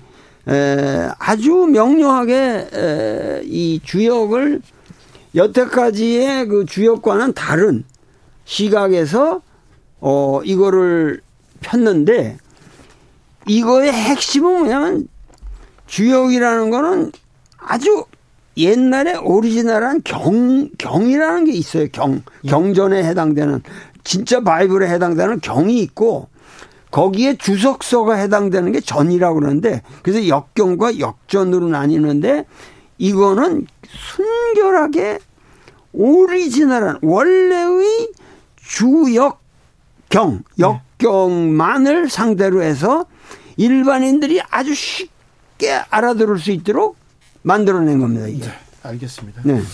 0328님, 저질의 시련이라. 오늘도 명언 투척하시는 도울 선생님. 네, 그렇게요. 저질의 시련. 아, 선생님, 지난 대선은 주역으로 이렇게 볼 때 지난 대선은 어땠습니까? 선생님 보기 어땠어요? 저는 뭐 사실은 정확하게 예측을 하고 있었어요. 그 어떻게 본다면 우리가 어 결국은 네. 그 여사님을 모시고 살게 될 것이다. 네. 어, 이런 저한테도 비슷한 얘기를 먼저 네. 하셨어요. 네. 모시고 사는 그, 그 어쩔 수 없는 일입니까? 주역에 그렇게 돼 있습니까? 그 뭐 현재로서는 그래도 5년이라는 기한부 시간이 있는데 네. 에, 그나마 그래도 이게 참 다행스러운 일이죠. 어, 시진핑은 그냥 평생 가려고 지금 준비를 하고 있는데 아, 5년이라는 시간이 시간이기 때문에 아, 그 속에서 과연 어떻게 우리가 이 사태를 풀어 나가야 될지 네. 특히 젊은이들이 지난 대선 때 상당히 호감을 가지고 어, 윤석열 그 후보한테 네. 엄청난 투표를 했거든요. 네. 근데 요즘 보면은 우선 젊은이들부터 완전히 이반이 된 것 같고 예. 뭔가 자기들의 판단이 에, 못 미쳤다. 예. 아, 그런 의미에서는 상당히 그 근본적으로 우리가 이 민주 체제를 어떻게 에, 단, 단순한 다수결이라고 하는 그런 개념이 아닌 이제 민주 체제를 어떻게 올바르게 운영해야 할 것인가 하는 문제에 관해서 굉장히 국민들이 나는 슬기로워지고 있다. 아, 엄청난 교훈을 얻고 있다. 네. 네. 그렇군요. 네. 세상은 다 뭐 그렇게 이럴 때 이 시련에서 또 배우고 슬기로워지고 그러는군요. 네, 네, 네. 네. 선생님 그런데 얼마 전부터 네. 법사 스님 이런 이름들이 뉴스에 이렇게 자주 등장합니다. 왕자도 나왔고요. 이거 나란 일에 관여하는 거 아닌가 이런 의심의 목소리도 있는데요. 이런 분위기에 대해서는 이런 사회적 분위기는 아. 어떻게 해야 됩니까? 이게 그, 진실이든 아니든 굉장히 혼란이거든요. 혼란이 지금 어, 아주 위태로운 수준까지 가 있습니다. 네. 에, 그리고 그 진위를 가리기에 앞서서 하여튼 대통령 그 패밀리와 그런 분들이 상당히 깊게 관련이 돼 있다는 것은 네. 어, 확실한 것 같고 그래서 이거는 우선 그 법사니 도사니 뭐 하여튼 뭐 스님이니 아 뭐, 모르겠어요 그런 사람들이 우선적으로 어, 이 주역하고는 관계가 없는 사람들이다라는 거 일단 말씀드리고 네. 아 주역하고 관계 없습니까? 주, 주역과 관계 없죠. 그, 그 그들은 주역을 주역이라는 세계관에 젖어서 어떠한 그 미래를 제시하는 사람들이 아니라 예. 그건 단순한 그냥 술수 아니면 예언 같은 거니까 예. 뭐이 명리라든가 사주라든가 상수라든가 그 그 그 그, 그, 런게 있거든요. 예. 그러니까 그런 걸로 나가면은 정말 그 사람한테 나는 내가 살면서도 사실은 이런 동양 철학을 누구보다도 깊게 연구하는 사람의 입장에서 본다면은 유혹이 많다고. 네. 어, 그러니까 내가 구라치고 내가 그야말로 에, 사기를 치려고 들고 네. 내가 염치불문하고 무엇을 한다 그런다면은 네. 엄청난 나쁜 짓을 할 수 있을 것 같다는 생각이 들거든요. 아, 그렇죠. 네. 네. 그런데 사이비 종교 만들면 아, 사이비 죄송합니다. 종교 만들 수도 있죠. 그러니까 네.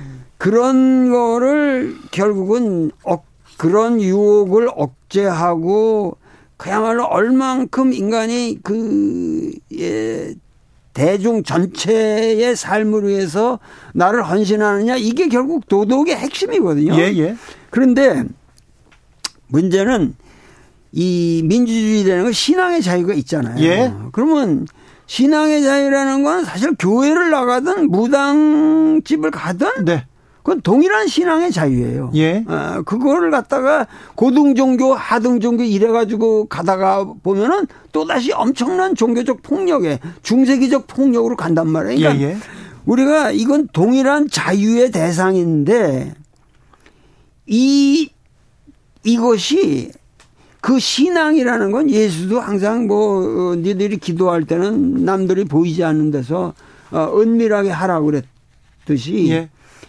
이런 신앙의 초이스, 자기의 그 선택이라든가 이런 거는 외부로 노출될 사항이 아니에요. 예. 그건 자기 개인의 에, 그렇죠. 이, 걸 위해서 네. 그러니까 그런데 지금 뭐 문제되는 이 윤석열 그 대통령이라든가 그 영부인이라든가 그 주변의 사람들은 지금 문제가 그들이 논, 논란에 아니 그러니까 관여하고 논란의 대상으로 삼는 것이 국정의 문제란 말이에요, 지금. 그렇죠. 아, 그 사람들 개인으로 무슨, 어, 뭐 돈 벌 거다, 뭐 어, 언제 갔다가 뭐 어디 가면은 뭐 죽을 거다, 뭐 어디 시궁창에 빠질 거다, 이런, 이런 얘기가 아니고. 예.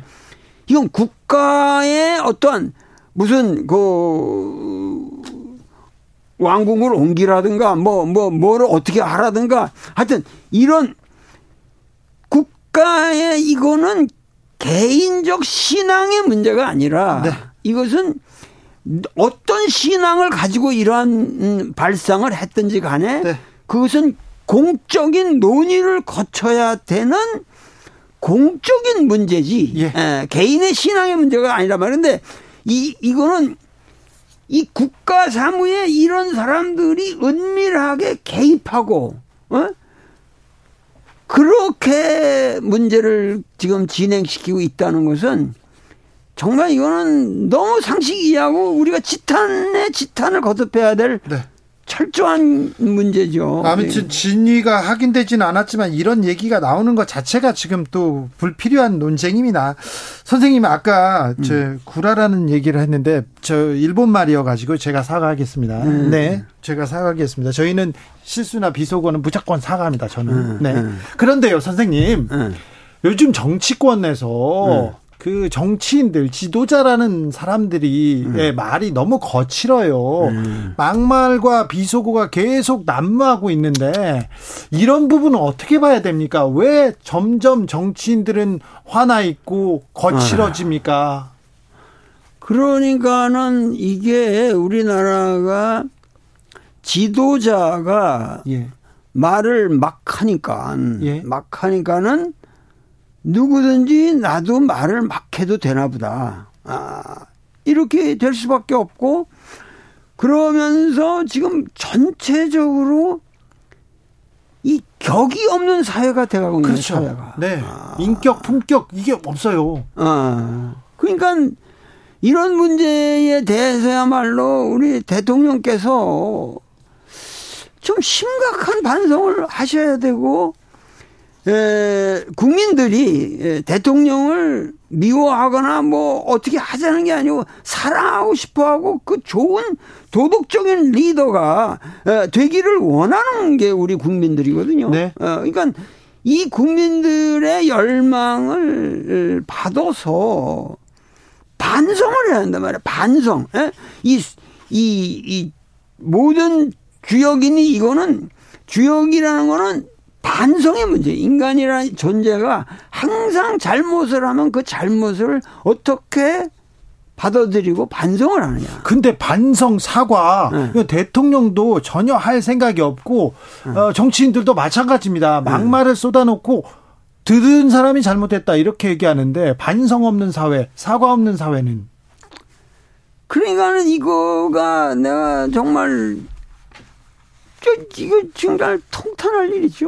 에, 그냥 우, 우, 울고 싶은 이런 심정밖에 없는데, 그게 그래도 우리나라는 내가 최, 최근에, 에, 그, 민중신학을 창시한 이제 그, 어, 안병무 선생의 네. 탄생 100주년 기념 아주 특별 강연을 YWC에서 요번 주말에 일요일 날 해요. 이번 일요일에 합니까? 아, 일요일 날 네. 하는데 네.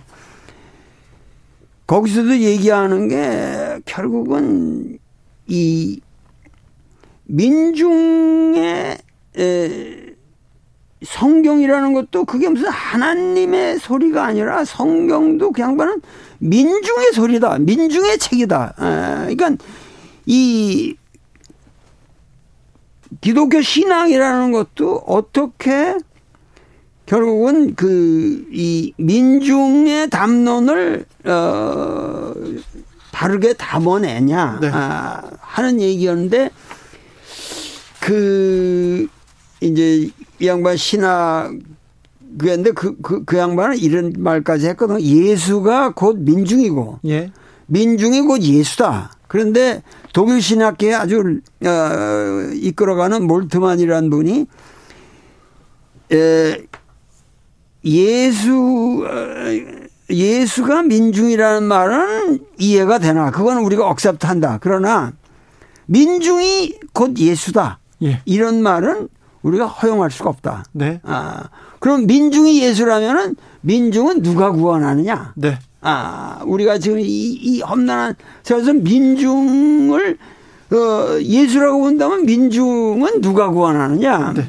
그런데 어, 이 양반은 그런 말을 했거든요. 그, 그 대화에 보면은 당신이 예, 민, 예, 예수가 곧 민중이고 민중이 곧 예수다라는 말을 당신이 거부한다면 당신은 마치 어, 민중을 다 알고 있는 미, 예, 민중이 곧 예수일 수 없다. 그럼 민중이라는 걸 다 알고 있는 것처럼 네. 전제하고 얘기하는데 예. 그럴 수가 없는 것이다. 아, 예. 그건 예수에 대한 모독이다. 아. 이 문제는 일요일 날 예, 강연을 네. 하신다고요? 네. YWCA에서 네. 거기서 듣고요. 이렇게 물어보겠습니다. 그러면 네. 선생님은 역사도 공부를 많이 하시고 철학도 종교도 많이 하셨으니까 이것 좀 물어볼게요. 네. 주식이 오릅니까? 주가가 오릅니까? 안 오릅니까? 그리고 집값은 어떻게 해결해 둘까? 이런 질문 많이 왔는데 네. 이건 지나가고요.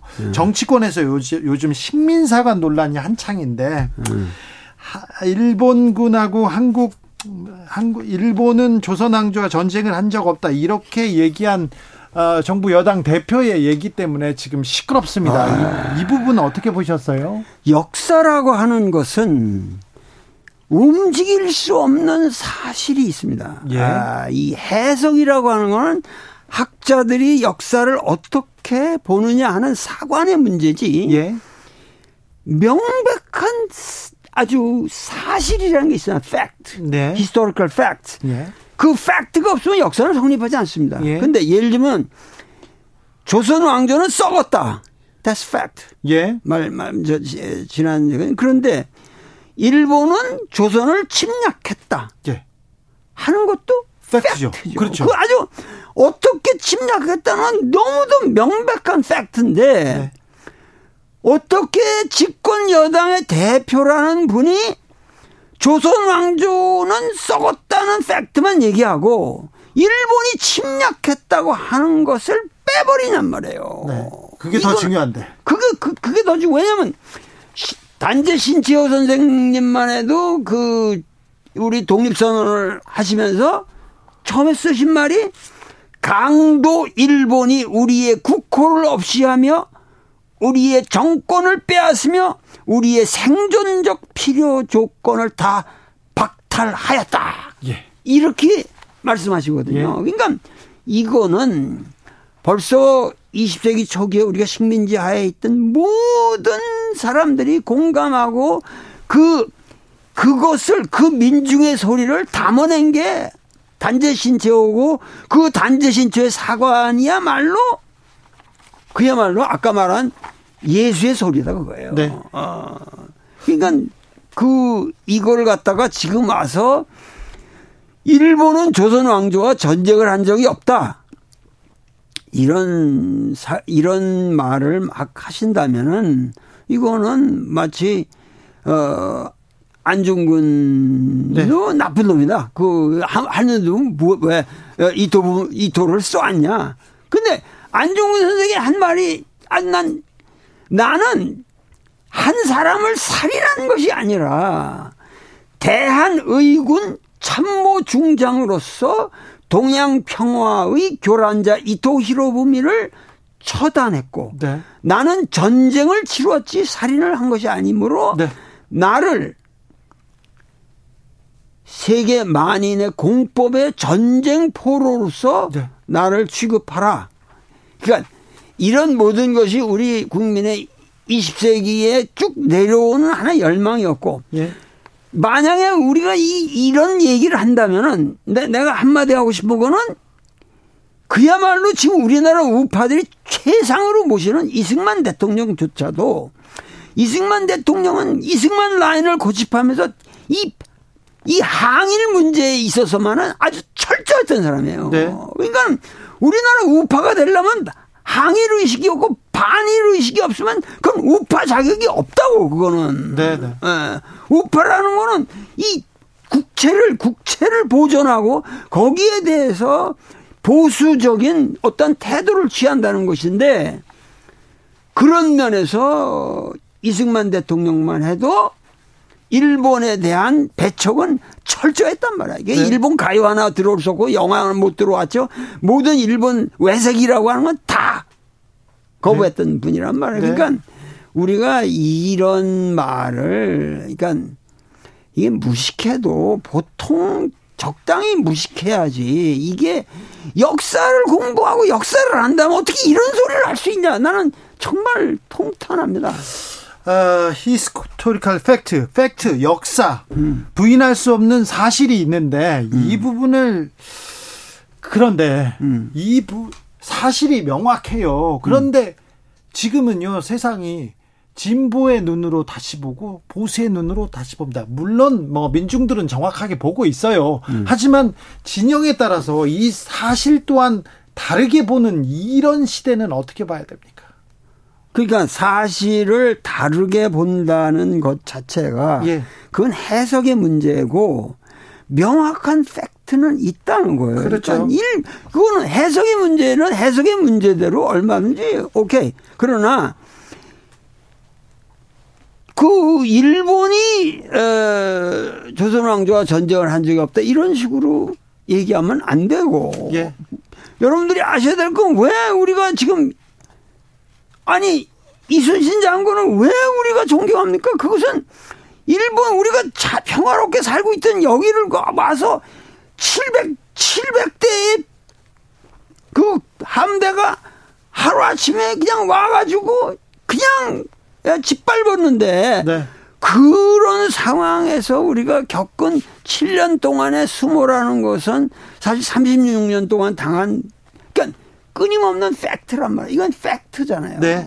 이걸 거부할 수는 없는 거예요. 그러면 그, 그런 분들은 그러니까 우리가 친일판이 이런 말들을 하는 것 자체가 그런 어, 과거로부터도 이런 것을 전부 어, 일본 그러니까 어, 일본의 눈에서 보는 식으로 다 해석을 하고 그렇게 해서 친일파가 생겨나고 그랬는데 지금 이런 말씀을 하시는 분들은 전부 그 뭐 나라 팔아먹고 일본에 가서 하시든가 어, 하여튼 이게 한국에서 사는 기본 그 도덕성은 없는 거죠. 그리고 그, 그들이 더군다나 우리나라 정치를 이끈다.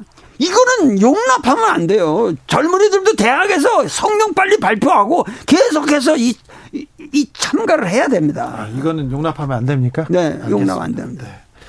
알겠습니다. 네. 네. 아, 독립의 좌파 우파가 어디 있습니까? 김한샘님께서 얘기하고 한미정님께서 세상이 변하고 시대 흐름도 달라집니다. 새로운 시대의 진정한 보수, 진정한 진보가 뭔지 음. 에, 가야 될 길이 좀 멉니다. 우리 정치, 우리 시대는, 우리 사회는 좀 가야 될 길이 좀 먼 것 같아요. 아, 근데 아니 사실은 우리가 생각해 보세요. 이게 지금 지난 정권까지 흐름이 지금 뭐 BTS든 뭐든 뭐, 뭐, 깐느 영화제든 뭐, 뭐, 우리가 지금, 어, 넷플릭스에 나가는 뭐, 우리의 그 작품들이라든가, 그러니까 이게 하나의 대표성으로 내가 얘기하는 거예요. 영화만 가지고 얘기하는 게 네. 아니라, 이런 예술이 전 세계를 장악하고 음식이고 뭐고 다 의상이고 이 한국에 대한 이 respect가 생기는 이 시대라는 거는 우리나라 거의 단군 이래 이렇게 전 세계적으로 한국 문명의 우위가 네. 확보되는 시기가 없었단 말이에요. 예, 예. 그러니까 우리는 갈 길이 먼 게 아니라 그 갈 길에 그 그야말로 이상적인 목표가 바로 눈앞에 있었어요. 예. 근데 이것이 갑자기 엉뚱한 어떠한 국민들의 착각적인 선택에 의해서 우리가 아까 저질적인 시련이라고 말한 그 시대를 네. 우리가 지금 봉착하게 되었는데 이러한 시대를 정말 나는 국민 여러분과 더불어 눈물을 흘리면서 우리가 왜 이렇게 이런 선택을 했는가 하는 것에 대해서 나는 자타의 책임을 묻지 않고 나 자신을 반성합니다. 에, 그러기 때문에 네. 어, 이러한 심정을 에, 대통령께서 잘 헤아리시고, 네. 어, 그렇게 해서 이런 저질적인 의견이 이 사회에서 이렇게 돌아다니지 않도록 네. 정신을 좀 차리셔야지. 네. 에? 이거 내가 철학자로서 할 수 있는 말이 무엇이 있겠습니까? 에, 그러니까 이런 현실에 대해서 정말 우리가 에, 가볍게 넘어가면 안 되고 그리고 어, 야당도 정략적인 발언을 하지 말고 정말 깊은 이 민족을 구원하는 정책, 그야말로 정책적인 어, 철학적인 발언들을 해야지 국민들이 원하는 건 어, 뭐 현직 대통령이 어좀 인기가 없기 때문에 그 반사 이익으로 먹는다. 이런 거는 전혀 의미가 없는 거예요. 네. 이제는 우리가 정말 이 이런 시대에 국민들을 깨우치고 그들에게 네. 정말 이 민족의 새로운 비전이 뭔지 그리고 우리는 거의 지난 그 정권 시기까지 상당히 우리 역사는 바른 길을 걸어왔다라고 하는 네. 어, 그 신년 속에서 어떻게 해서든지 그 페이스를 다시 회복해야 됩니다. 네.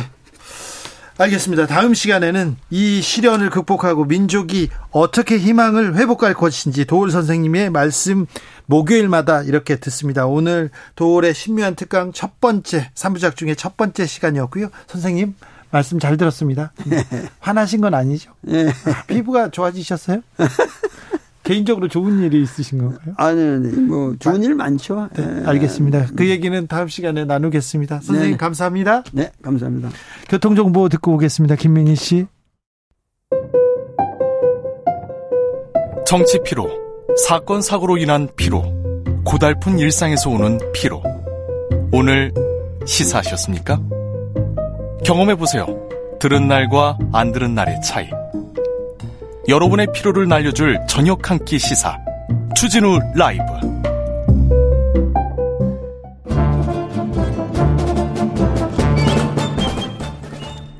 여기도 뉴스 저기도 뉴스 빡빡한 시사 뉴스 속에서 가슴이 답답할 때네 휴식을 드리는 시간입니다. 오늘도 맛있는 책을 만나보겠습니다. 책의 맛 김갑수 평론가 어서 오세요. 네, 안녕하세요. 정선태 교수님 어서 오세요. 네, 안녕하세요. 네. 아유, 도울 선생님이 아, 역사의 팩트를 무시하면 왜곡하면 안 된다고 일갈하셨습니다. 네.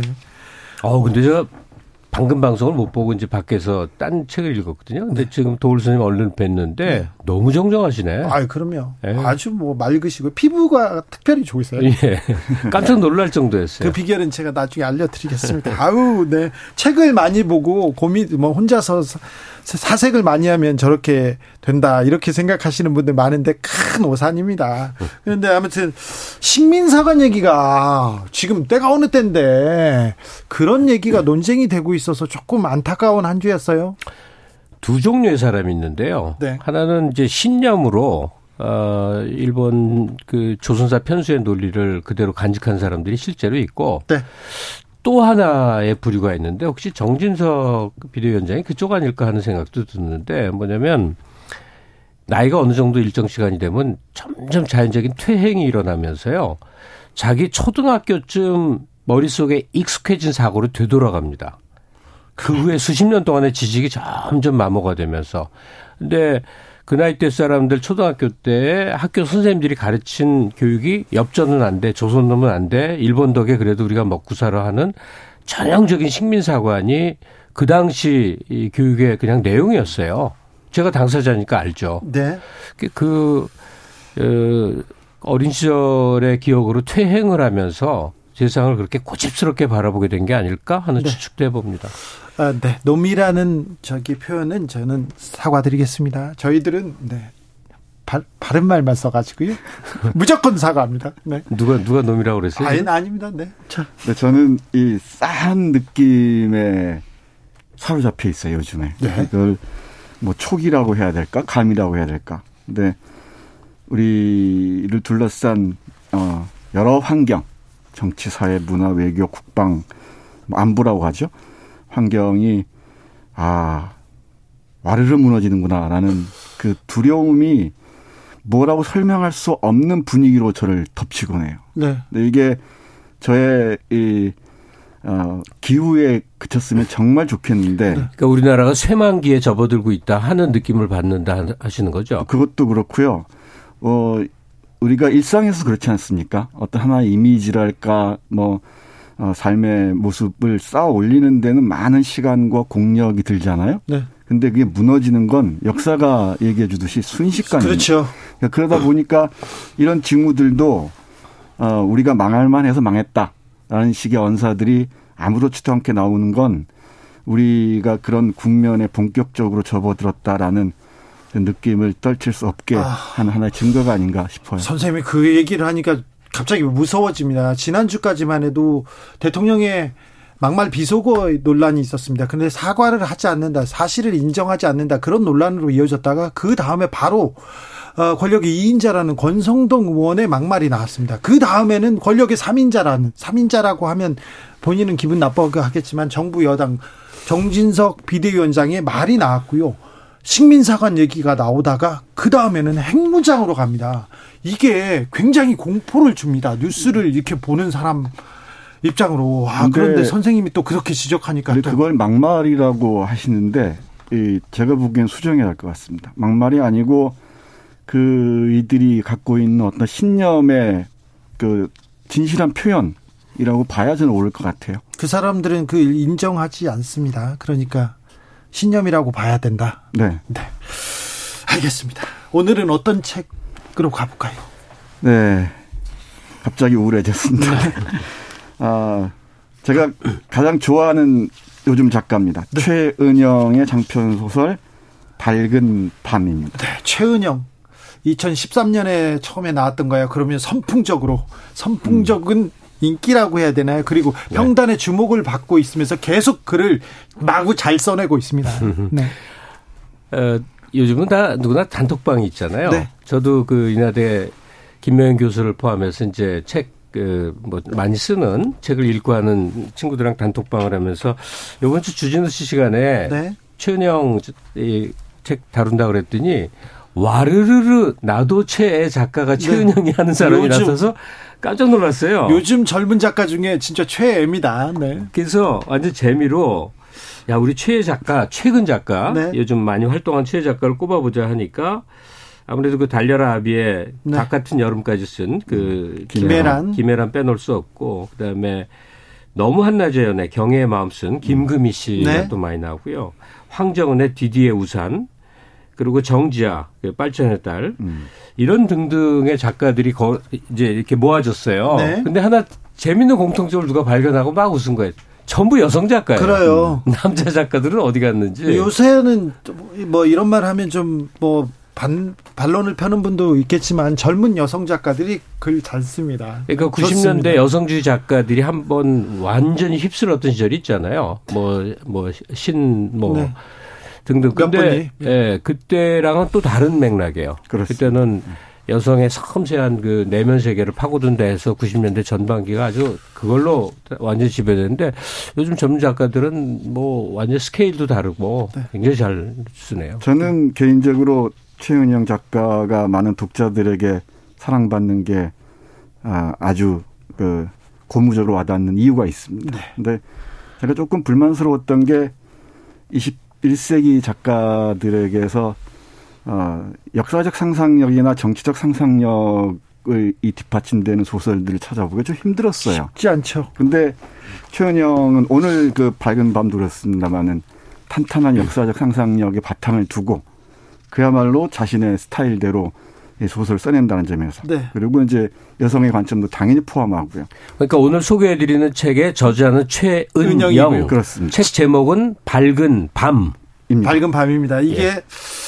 증조 할머니 할머니, 엄마, 나로 이어, 이어지는, 이어지는 100년 동안의 그 한 집안의 역사인데요. 그렇죠. 저는 왜, 저, 정진석 할아버지, 정진석 비대위원장이 아버지, 정진석 비대위원장 이 얘기가 갑자기 생각났습니다. 아닙니다. 죄송합니다. 넘어가겠습니다. 네. 네. 넘어가겠습니다. 여기서 밝은 밤이라는 제목의 의미를 좀 살펴볼 필요가 있을 것 같아요. 네. 근데 그 어, 금방 말씀하신 분들의 계보에서는 우리 역사가 어둠이 아니었겠죠. 예. 화는 낮이었겠죠. 뭐 항상 권력이 중심에 있었으니까. 네. 그리고 그 권력의 끈에서 떨어져 본 적이 없으니까. 네. 그런데 많은 그 서민들, 민초들에게는 밤이었겠죠. 네. 어두운 밤이었겠죠. 그리고 특히 여성들에게는 여성으로 태어났다는 것만으로도 캄캄한 밤이었을 겁니다. 이 백년이라는 게. 그런데 밝은 밤이에요. 네. 근데 그 사이에 어 이 나부터 이 지연이부터 예, 삼촌이라는 증조 외할머니인데 외자란 말 안 씁니다. 할머니까지 이, 이 어두운 밤을 지켜주게 한 관계, 우정, 사람들끼리의 연대 이런 게 있습니다. 네. 그래서 네.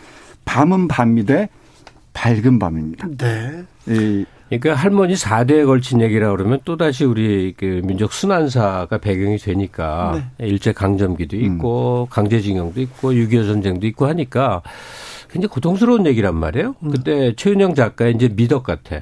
그러니까 주인공이 요즘 시점은 현재예요. 네. 이런저런 개인적 사유 때문에 저 강원도 어디 조그만 소도시 가서 살다가 할머니를 이제 다시 만나게 되면서 옛 얘기를 들어가는 얘기여서 음. 네. 말 그대로 마음속에 고통을 일단 배제하고 약간은 신기하면서 지난 할머니의 증조 할머니의 잠깐 등장하는 고조 할머니까지의 옛 이야기. 네. 이제 그다음에 곁 곁다리 음. 자기 사이 나쁜 어머니와 얘기를 계속 들어가는 이야기책이라고 생각하시면 우선 돼요. 자, 책 속으로 들어가 보겠습니다. 이 아, 주인공 지연이죠? 네. 지연은 음, 이혼을 하고 이혼을 하고 아, 지방으로 이렇게 내려갑니다. 할머니가 있는. 자. 천문학을 공부한 사람이죠. 네. 근데 천문대에서 일합니다. 네, 여성 지연이부터 엄마 그리고 할머니, 네. 진조 할머니까지에게는 다 친한 친구가 있어요. 예. 어, 이 지우, 명희, 희자, 세비라는 친한 친구가 있는데 그 친한 친구들과 식민지 시대, 뭐 전쟁, 분단 상황까지를 지금까지를 경험해 온 이야기들입니다. 그러니까 여성들의 우정의 서사, 네. 우정의 이야기라고도 할 수 있을 것 같은데 네. 제가 주목하는 것은 그럼에도 불구하고 역사의 고통이랄까 상처를 피해가지 않아요. 네. 이 중에서 긍정적으로 그려진 남성이 드문데 음. 딱한 사람이 있습니다. 세비 아저씨라고. 세비 아저씨. 예, 이 세비 세비라는 것은 지명입니다. 네. 세비 아저씨가 아, 긍정적으로 그려지는데 이 세비 아저씨란 사람이 일본에 돈 벌러 갔다가 피폭을 당합니다. 예. 이 어, 원폭 그 피해자죠. 이 원폭 피해자 얘기가 비교적 상세하게 기술되는 편입니다. 여기 어 삼천 어 세비가 세비하고 삼천이 친한 친구거든요. 증조 할머니. 이 세비가 삼천이에게 보낸 편지의 한 구절을 잠깐 보시면서 네. 우리가 식민지를 어떻게 겪어왔는지 예. 식민지를 환하게 사신 분들 특히 좀 귀 기울여 주셨으면 좋겠습니다. 네. 조선인들이 많이 죽었을 거라고 했어. 그 즈음 히로시마에는 조선인들이 많았다고. 히자 아바이처럼 제 발로 간 사람은 드물고 끌려간 사람들이 대부분이었는데 그 수가 얼마나 되는지는 아무도 모르, 모른댔다. 나도 히자 아바이가 이야기하기 전까지 몰랐어. 화천 사람들이 많았더래. 주소라도 받아 놓았더라면 편지라도 붙여서 무슨 일이 있었는지 알려주고 싶었는데 그럴 수가 없다고 안타까워했어. 그 말을 하면서 희자 아바이가 얼마나 울던지 그 얼굴을 내 똑바로 쳐다보기 어려웠다.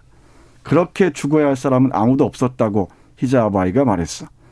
조선 사람이고 일본 사람이고 중국 사람이고 간에 그렇게 허무하게 죽을 사람은 세상 천지 어디에도 없다고. 사람이 저지른 일이야. 사람이 저지른 일이야. 히자바이는 내 손을 붙잡고서 그 말을 몇 번이고 반복했어. 그렇게 죽어, 죽어, 죽어야 할 사람, 어, 이 벌레만 또 못하게 죽어야 할 사람이 어디 있겠습니까? 근데 식민지를 통과하면서, 어, 일본의 강제징용당해서 뭐 원폭뿐만 아니고 다양한 사건으로 수많은 사람이 고통, 예, 지옥의 시간을 보내지 않았습니까? 네. 예, 그런 얘기들까지도 이 소설은 담담하게 끌어안고 있, 있다는 근데 이춘영 씨, 이 작가가 각광을 받는 이유가 음. 그, 그 실물감, 사실감인 것 같아요. 그러니까 일제 강점기 치하에 그 여성들이 살아가는 이야기고 또 고통스러운 얘기예요. 근데 조금 더 고, 여기에 과장이거나 어뭐 정서를 자극하는 거거나 그런 게 아니에요. 담담하죠. 예. 네, 그 시절에 사람이 어떻게 살았는지를 몇몇 주인공을 통해서 그냥 이야기를 펼쳐 나가는데 우리는 아무런 지식이 없는 상태가 아니잖아요. 네. 이런저런 주위 사람한테 들은 할머니한테 들은 얘기도 있고 그동안 학교에서 배운 것도 있고 이것들이 조합되면서 역사책과는 또 다른 그때 삶의 상이 그려지는 거예요. 어떻게 어떻게 살았든가 하는 것. 네. 그리고 역, 뭐 가장 좋은 역사책의 또 한 다른 모습이기도 그렇습니다. 하겠죠. 네. 네. 이말 많이 하시는 분들, 특히 정치하시는 분들이 예, 역사에 대해서 말을 하시려면은 적어도 어, 최은영의 밝은 반 정도 읽고 말씀하셔야 됩니다. 예, 그렇게 예, 어, 말을 던지는 순간 상처 입는 사람들이 얼마나 많겠습니까? 네. 밝은 밤입니다. 결국 이렇게 밝은 밤이 됩니까? 아, 글쎄요. 예. 네. 그 어두운 역사의 질곡, 어두운 밤을 헤쳐오긴 하죠. 네. 어렵게 어렵게 헤쳐오긴 하는데 뭐 어딘가 또 이 밝은 밤을 준비하는 사람들이 있겠죠. 네. 뭐 그 잠깐 이제 사례를 들어 얘기하면 그 한국 영화나 드라마가 한류가 인기를 얻으니까 여러 전 세계에서 분석을 많이 했는데 네. 다른 나라가 갖지 못한 걸 우리나라가 갖고 있는 것 몇 가지를 듣는데 그 중에 어디서 어떤 뭐 캐나다에서 연구하건 호주에서 연구하건 그 외국 학자들이 빠지지 않고 얘기하는 게 어, 소비자들의 냉정한 시선이라는 거예요. 예. 누가 어떤 영화 감독이나 배우가 인기를 얻으면 아 좋네 좋네로 끝나지 않고 아주 가혹한 비평들을 그, 아, 하고 그렇죠. 판단을 한다는 거예요. 네. 근데 그게 우리 이 삶에도 그대로 투영이 될 것 같은데 지난 100년, 200년에 우리랑 가까운 이 현대사의 역사 속에 이루어졌던 일들에 대해서 냉정한 시선을 가져야 우리가 앞으로 간단 말이에요. 네. 그러려면 첫째는 많이 알아야 된다는 게 대단히 중요한 것 같아요. 네. 그리고 어 저같이 이제 나이 든 세대들이 어린 시절에 배웠던 것들은 대부분 어, 일본 제국주의자들에 의해서 쓰여진 역사책을 한국어로 정리했을 뿐인 건데 네. 최근 20, 30년 동안에 그걸 극복한 있는 그대로의 사실을 본 게 엄청 많단 말이에요. 네. 근데 이제 생활하는 사람들 뭐 이런저런 게임하고 오락한 친구들이 언제 그렇게 역사를 공부하고 뭐 그러겠어요. 근데 위험한 TV 다큐멘터리니 무슨 이 유튜브 짤인 이런 거 갖고 굉장히 위험하거든요. 예, 그렇죠. 편향되거나 네. 왜곡되거나 과장된 시선이 많으니까.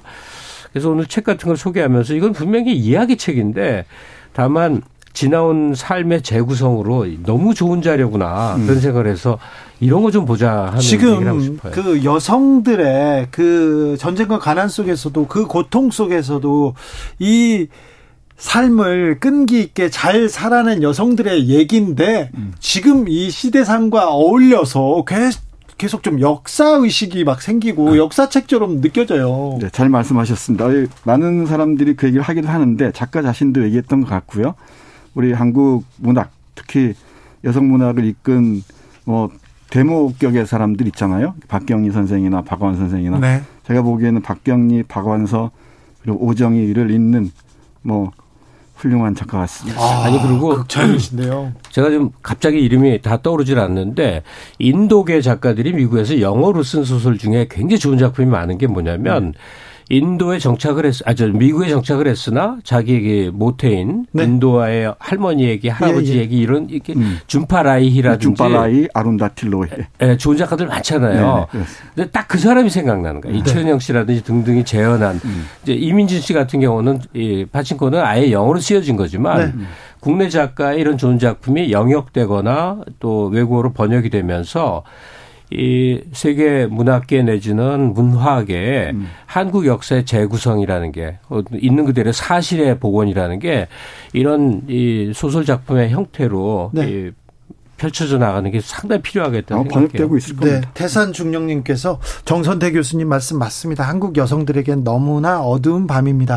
어, 이 작품에 한 줄 이런 줄이 있었어요. 이런 문구가 있었는데 세상에서 가장 무거운 죄가 있다면 그건 여자로 태어나고 여자로 산다는 것이었다.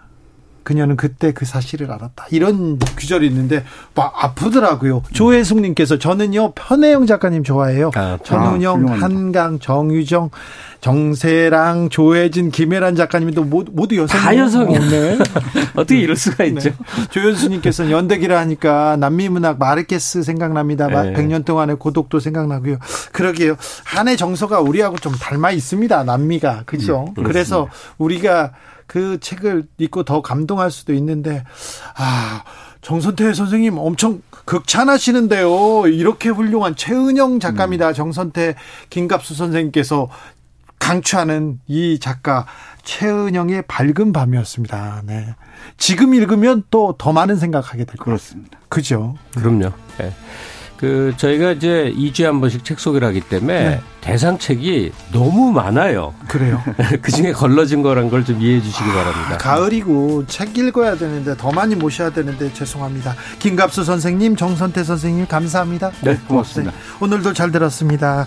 주진우 라이브는 여기서 인사드리겠습니다. 저는 내일 오후 5시 5분에 돌아옵니다. 지금까지 주진우였습니다.